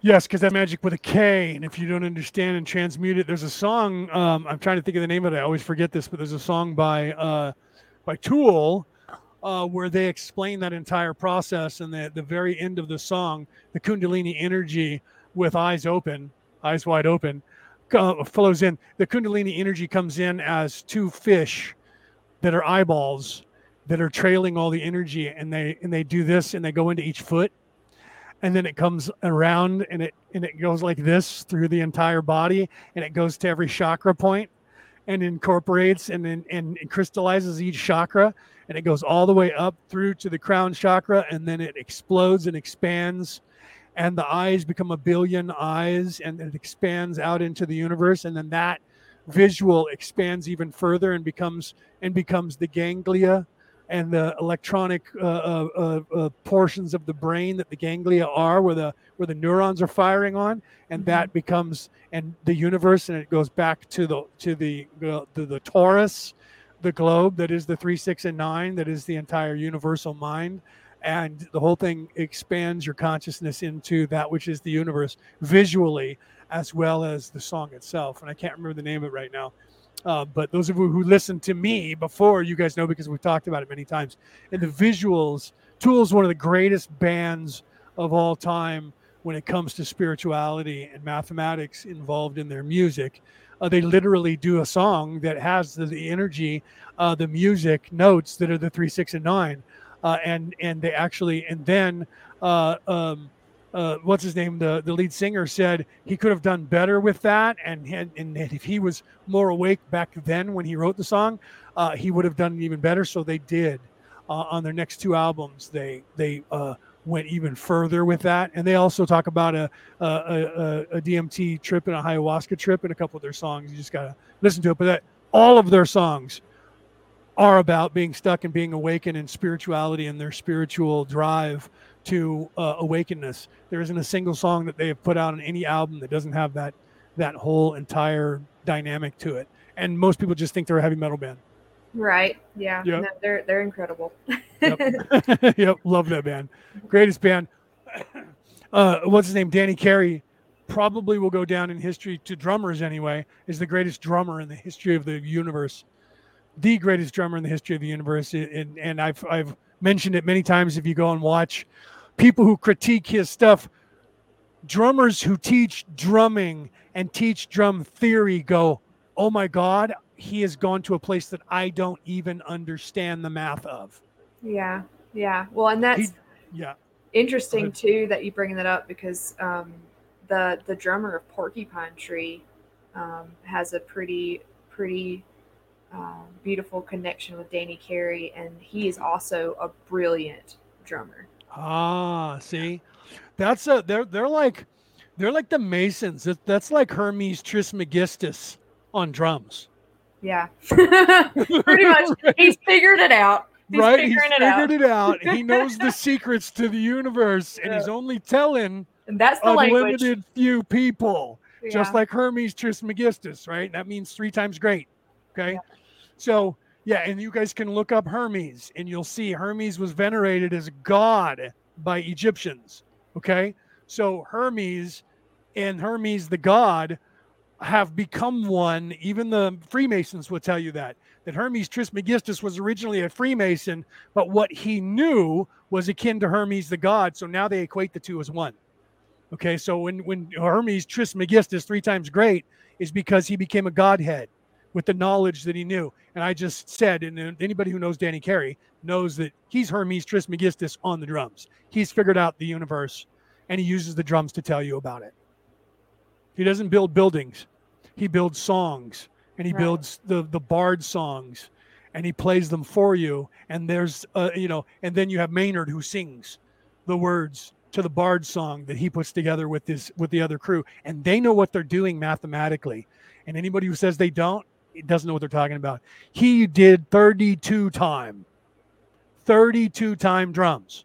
And then he did them separately at live with one entire drum uh, uh, sequence with his right hand and an entire separate drum sequence with his left hand, his right foot on one bass pedal and his left foot on the other bass pedal. And he played two separate rhythms at 32 or 33 time. That's why his yeah. number's 33. That's why he always wears the number 33 that uh, Larry Bird wore. Larry Bird wore that number for a reason. Didn't just pick that number out of his hat. Okay. So, gonna... and if you understand that, you understand Danny Carey. If you understand that, you understand what I just said. And if you don't understand any of this, look it up, man. It'll blow your fucking mind. Yes. And I'll just end with saying that 23 is my number. So if anyone wants to dissect that while we're off of this, right?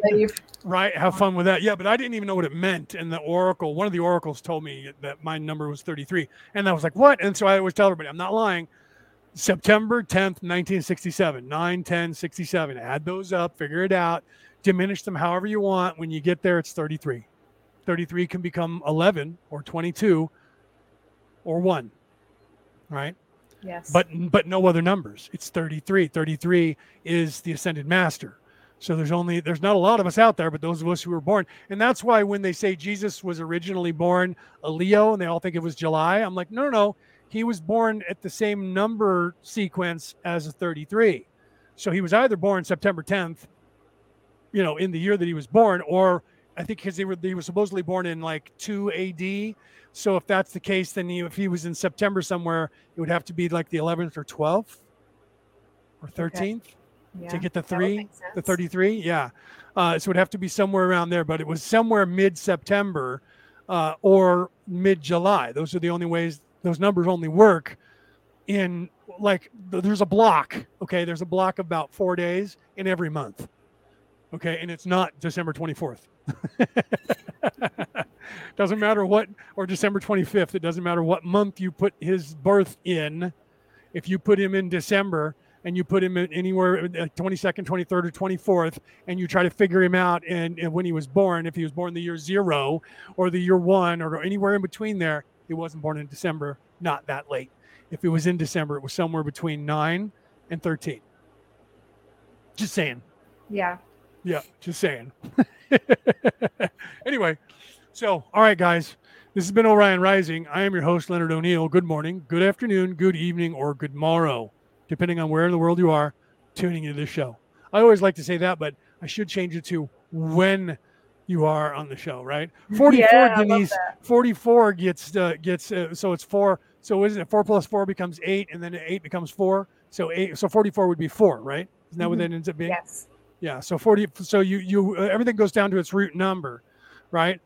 The only time you yeah. don't do that is 11, 22 and 33 because those are the numbers of of masters any other number you put the two together and then you you add those up and then you diminish it. So you could take the threes and put them together and diminish the the two threes or a six right? Three plus three equals six and then six becomes three. That's that's the, the lowest number. Uh, but the 33 is still the three which is the three energy which is three plus three equals six and three plus six you know three six nine. So when you get to the three if you come down to a three it's still the 33 only on a lower on a microcosm. And, and I, I only learned that because i had to i only learned that because i had to. So 44 would end up being a, a, a, eight which was ends up being a four. So look up your life number four uh, mm-hmm. and i'll almost guarantee that you'll read that and go oh i'm the poster child right for that. When i read what 33 meant i went okay i get it. And that made more sense to with the conversation that i had with frere when she said shut the fuck up and get back to work. Do your job. I made more sense then. I was like, oh, yeah, I get it now. Yeah, my life path number is actually six, but the number that I've been working with since right. I, since the major awakening has been twenty three. Yeah. And I feel like a lot of that is just the evolution of the understanding of that number. That, that's yeah, and then six becomes the three. So again, it's the same. It's three plus three equals six, right? So it's the energy that is us. We are the three energy the energy of the space time of the planet is another three energy. So our energy plus our intention, or we put our intention, right? It's the charm of making. Do you know what the charm of making is? I know it in the Gaelic. I don't know it in the Welsh. It's very similar, but I know it in the Gaelic. Anal nathrach dienve. That's the Gaelic. But I've heard it in the in the Welsh, and it's it's more beautiful than Welsh, but it sounds almost identical. And that means, right? Anal nathrach means uh, uh, let me let me see if I can translate it into English again. It's a rough translation, but Anal Nathrak is uh, um, all that is all that is nature. Utfaspethud is of time and space. All that is nature and time and space do dothel dienve do heed my intention. So it's it's telling you the three energy, which is my energy, my intention, three plus my intention, which is the three energy. Three plus three equals six. Six is space time. Then you take your intention once again, my intention, the three energy, plus the six energy becomes you take your intention, you put it into the space time, the all of the universe, and that becomes what? The creation energy becomes the nine, the Higgs boson. Doesn't become the God, but it becomes becomes the God energy. Then when you take three once again, my intention, and you put it into the God energy, which was my intent for the universe when I'm calling up the universal energy and giving it an intention, that becomes the creation energy that can only become from the heart. So you then take the nine energy plus my energy that becomes 12, which is the God energy. And then when you take that energy, right? Now you're talking on the on the creation the godhead the creation. That's the hand that is that is holding the universe or the globe in its hand that you see in space that's doing this. It's giving you the palm of the hand is the entire world. The universe is in the palm of your hand. That is what that represents when you see that hand giving you anything on anything when people show you a meme. That represents that. It represents the 12 energy. When you take 3 plus 12, it doesn't become 15, it becomes the 1, which is the center, which is where the the that's why Jesus said the the the uh, way to heaven is through me. He was not saying he was not saying literally through me, but he meant through him. He meant through his heart, through his teachings. Just like Thoth said in the Emerald Tablets, the way to the God is through the center of the of the planet and that's the torus, the energy of the planet. The center is the way. It's not out there in the universe. It's inside. It's spiritual. It's in you. It's inside you. To unlock the secrets to the universe you have to unlock the energy of the 3 the 6 the 9 the 12 energy. It doesn't become 15 it becomes the 1 the 13 the 1 plus 3 the 3 plus the 1 do you understand that? So the 3 energy which is you becoming the one. Three plus one. That's why you see the 13. That's why that number is not an unlucky number. It means the God itself, the center of the universe, and your energy going there. That's what the three and the one represent. And that's why Jesus was the one with 12 apostles following him. If you look in all of the Talmuds everywhere, you see the number 13, and it's always represented by the spirit of the Savior or the hero character being the one leading the 12. And so when you become that, when you become, that's the pneuma, that's the spark of God, the breath of life. When you become your potential, ye who have faith, if you had one ounce of faith, you could literally move mountains. That was another quote by Jesus. See, my Christian upbringing is coming through. But that was the quote by Jesus. The reason for that is if you have the faith, you have the love within you. That's the Logos, the Word of God. You create through your heart chakra, not your mind. Your mind is a construct. It's in this body, and it's here to run this body and to tell you what you see, like a movie. Your ego talks to the mind. That's not you. You're above that. So that which is the creation in this body is your heart chakra because that's the love point, and only those people who are in service to others can love. People who are full of themselves, narcissistic, they do not love anyone but themselves. They have no creation in them. That's why they can only control and destroy because they cannot, they have to get you to create for them by gaslighting you into believing something that is not true. Right.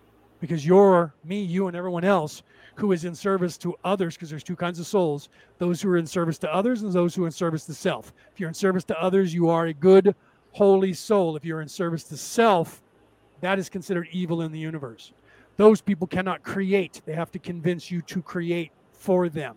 Right. By proxy. Okay. So that's what that means. Become becoming the one, following the lead of this Godhead, this this savior character that is over and over come to us in many guises as men and women throughout the entire universe and the understanding the understanding there was that word again the understanding that we are ascending and, and can ascend to that level and then above that and unlock those which lie above that back to the creation itself. We won't get there for probably a million years of our time, but once we all break out of this place, past, present, and future happens all at once. So the time period that we think will last a billion years before we get back to the one is truly now. That's all. So it's not as long as you think it is. It's only in this place where baby souls are that it seems like it's a long distance because we have time separated. And this is the only place time is separated. Everywhere else, time just happens. Right. Just saying. Yeah. All right, guys. Thank you for being here. I'm sorry I went on a tirade at the end. I do that. I get used to talking and I just, you can't shut me up. All right, guys. I'll see you guys next Wednesday on Skull Island. Uh, I will be back again on Skull Island. I missed a couple of days there, but that was craziness that was going on. Um, I will be working with Jacqueline on Tuesday and Wednesday, and I think that you are too. Am I right? You're going to be uh, uh, working at some point. We'll yeah, find out, get you and Jacqueline talking, and see if there's time that you can help. Um, yeah. And uh, you know, maybe maybe we'll, we'll you know you can go on. You have your own platform, so you can go on there just like I will be doing, and just and then uh, you know people can come on and, and talk, and we can just listen, and uh, we'll find out exactly what she wants us, whether we're going to be live online or whether we're going to be doing offline for them.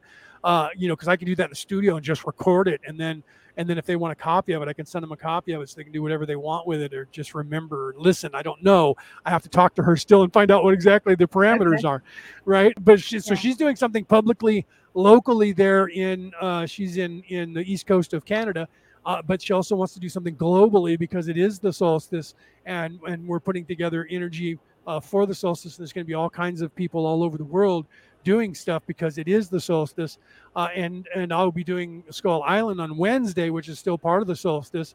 Uh, but in between there, somewhere, I'll be donating an hour or two uh, to help people uh, to give them a safe place to tell their stories, whatever the stories are that they might be afraid to tell because they might get backlash from their family or somebody around them or friends, and they don't want people to know about that. That's what we do uh, over there at, at uh, Psychic Reading and Development as well as teaching people that they can learn their and giving them a platform to to practice their uh, abilities. We also uh, assist people and guide people off camera uh, to their abilities. And anybody you guys know, if you're uh, one of my students, you know that I do that all the time. Uh, off. That's what I do most of the time when people are like, "What do you do when you're not on the air?" Oh my God, I'm always talking. I'm not getting paid for any of it, but man, am I talking. Everyone's like, you should start charging people. I'm like, I would go broke because nobody can afford the stuff that I do. I know friends and and mentors that uh, used to, you know, life coach and, and as a living. I couldn't charge any person that I've helped so far anywhere near what they charge for life coaching. I couldn't do it, uh, even, only because they couldn't pay it. I could guarantee it. And these people need the help. It's what I'm here for. So I'm doing what I'm doing, trusting in the universe to make sure that everything else is. I was told by a psychic I'm going to be okay. I worry about that. What am I going to do? Money, this and that. The psychic was like, "Well, I was on a show." She's like, "Oh, by the way, I'm supposed to tell you that you're going to be taken care of always. So stop worrying about money. You're going to be just fine." I'm like, "What? Okay, cool." but it doesn't mean I'm going to be rich. I know that, right? And you look at every single person who's ever done this kind of work. They usually wear tatters and robes. We don't or get to be rich. Store, yeah, thrift store right? clothes. That's yeah, but I, cho- of, I choose a lot of that as well. But. You know, it's part of being pious. It's part of the humility. Right. Right. I mean, if I was like a legend and everybody knew my name, I would probably get so full of myself that I would think that I was Jesus. Right. At this level, you don't. And You're then you'd you, stop you know, actually hearing the word of God. ironically I mean. enough. Ironically enough. Yeah. You get so full of yourself that you can't hear anybody about yourself. The ego yeah. takes over. Right? That's yeah. apropos. That's beautiful. All right, guys.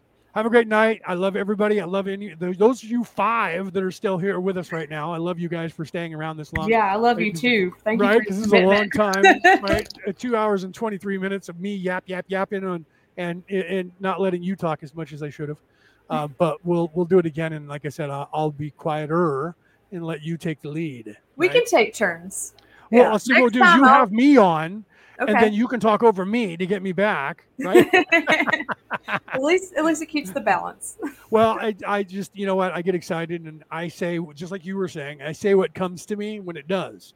And sometimes people go, "Oh my God, he's just stepping." I'm sorry, that's what came through. I was right. say this, say these words. These words are. I have to say them. I have to get them out. I'm not making this shit up in my head. Most of it I don't remember. I go back and listen to myself and go, "I said that? Holy crap! Same. What did I just say?" Oh, yeah. wow, that was brilliant. I said that. that came out of my mouth. Like, shit, I got to write this down. Right? I've yes. done that. I have. I've gone, what? When did Same. I say that? I have as I don't well. remember that. Yeah. I've had people say that to me uh, off, you know, oh, I loved what you said about such and such last night. And I'm like, when did I say that? They're like, hour two. You don't remember that? Oh, yeah, yeah, yeah. I'll go back and listen to it. Oh, shit. I'm writing that down. That was brilliant. I was channeling that. That wasn't me. It was coming through, man. I was from over here. All right. you guys thank have a night. Yeah, thank you so much Wait, for having me. Tell them where they can find you. Sorry, I got rambling here. I'm about to end this. Tell them where they can find you. Oh, okay. So the main link that I suggest for everyone is linktree.com slash Hajnal Anyacska.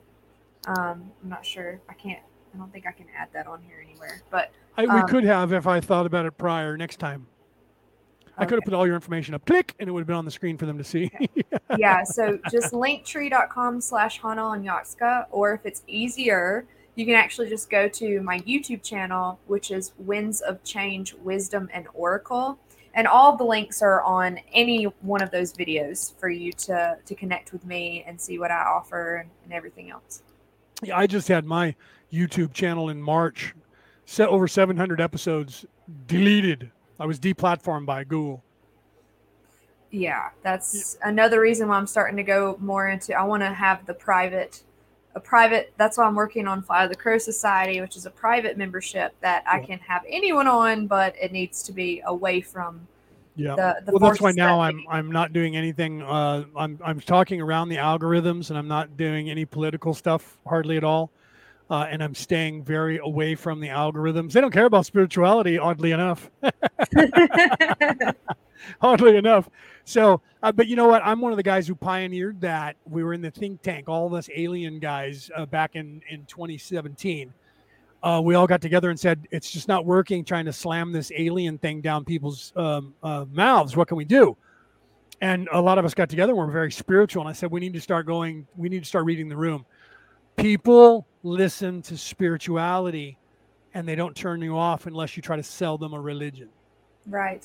I yeah, said, to, I said we need to start, and we all said that's a great idea. Let's run with that. Go where they're not. It's the art of war. Go where they're not. Yep. So we, I, that started with uh, Ubuntu, and I brought. I was in a think tank, and I said, why are we trying to make Ubuntu happen in America or anywhere white people own? That's the cabal. Go where they're not. And everybody went, "Oh my God, you're sneaky!" And I'm like, "It's the art of war. Did you guys not read the art of war?" that that's not exactly what that means, but it's it's on its face what it means. Go where they're not, fight them where they're not.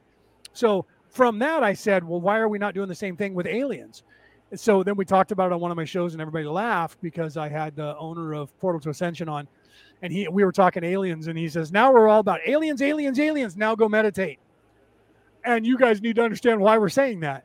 And so we had to explain to them why we were moving into that and what that has to do with everything. And then I had to explain to people really quickly, and then we'll go. I had to explain to everybody that you need to realize that all that is happening uh, to us is because of a religion. Everything that is politics, everything that is business, everything that is war, everything that is nefariousness is a religion that those people subscribe to. It is the anti religion to whatever religion that you subscribe to that is a holy, good religion. Satanism is not, I repeat, Satanism is not the devil's religion. It's one, but it's not the only one. Nefariousness is the religion in and of itself. Control, power, right? Yoda talked about it. Anger, fear, aggression leads to the dark side. The dark side is, and I just said it to you earlier, they cannot create so they can only destroy, control, and manipulate. Think about what politics is and what it means. Think about what business is, what it means. Think about what capitalism is and what it means. Whatever the guise is, whatever you pretend is a capitalistic society that you live in, right? Well, it's not a democracy like America. It's the same. Those people, if you have a hierarchy with a caste system where one person is in charge and there's a pyramid below that person, that is the maritime law system that is the evil religion. And the newscasters are the sportscasters telling you the score. No different than the CNN operatives. CNN talks about sports, which is simulated war, by the way. And then the newscasters talk about sports, which is their simulated war, which is real war. Okay? It is a religion. when you realize that it is a religion and every part of that is a religion, it makes things easier in putting it in objectively into perspective the yin to the yang or the yang to the yin. Because what is the opposite of Christianity and all these religions that are fighting splinteredly for who is more holy? What's the opposite of that? Unholy. Well, what is that? Satanism? No, that's just the big three. We turned it upside down. They took the thou do what thou wilt, but harm none from the pagans and just chopped the last part off and said, do what thou wilt. That's what their motto is. They just, that's bullshit. That was made up. That was where the devil, his biggest trick the devil ever pulled was convincing you it didn't exist the biggest trick the devil ever pulled was to convince you that the religion was Satanism, when in fact the religion was all that is nefarious. When you understand that, when you understand that, there's that word again, then you can look down on the yin and yang from above and you see it for the beauty of that is the dichotomy, that is the dance that has to be, that will never end. There is no war between good and evil. The war is in here, the war is your soul. Right. The war is not a physical war where we're fighting evil and stopping them from doing evil things. The war is convincing enough people to rise above the reach of nefariousness.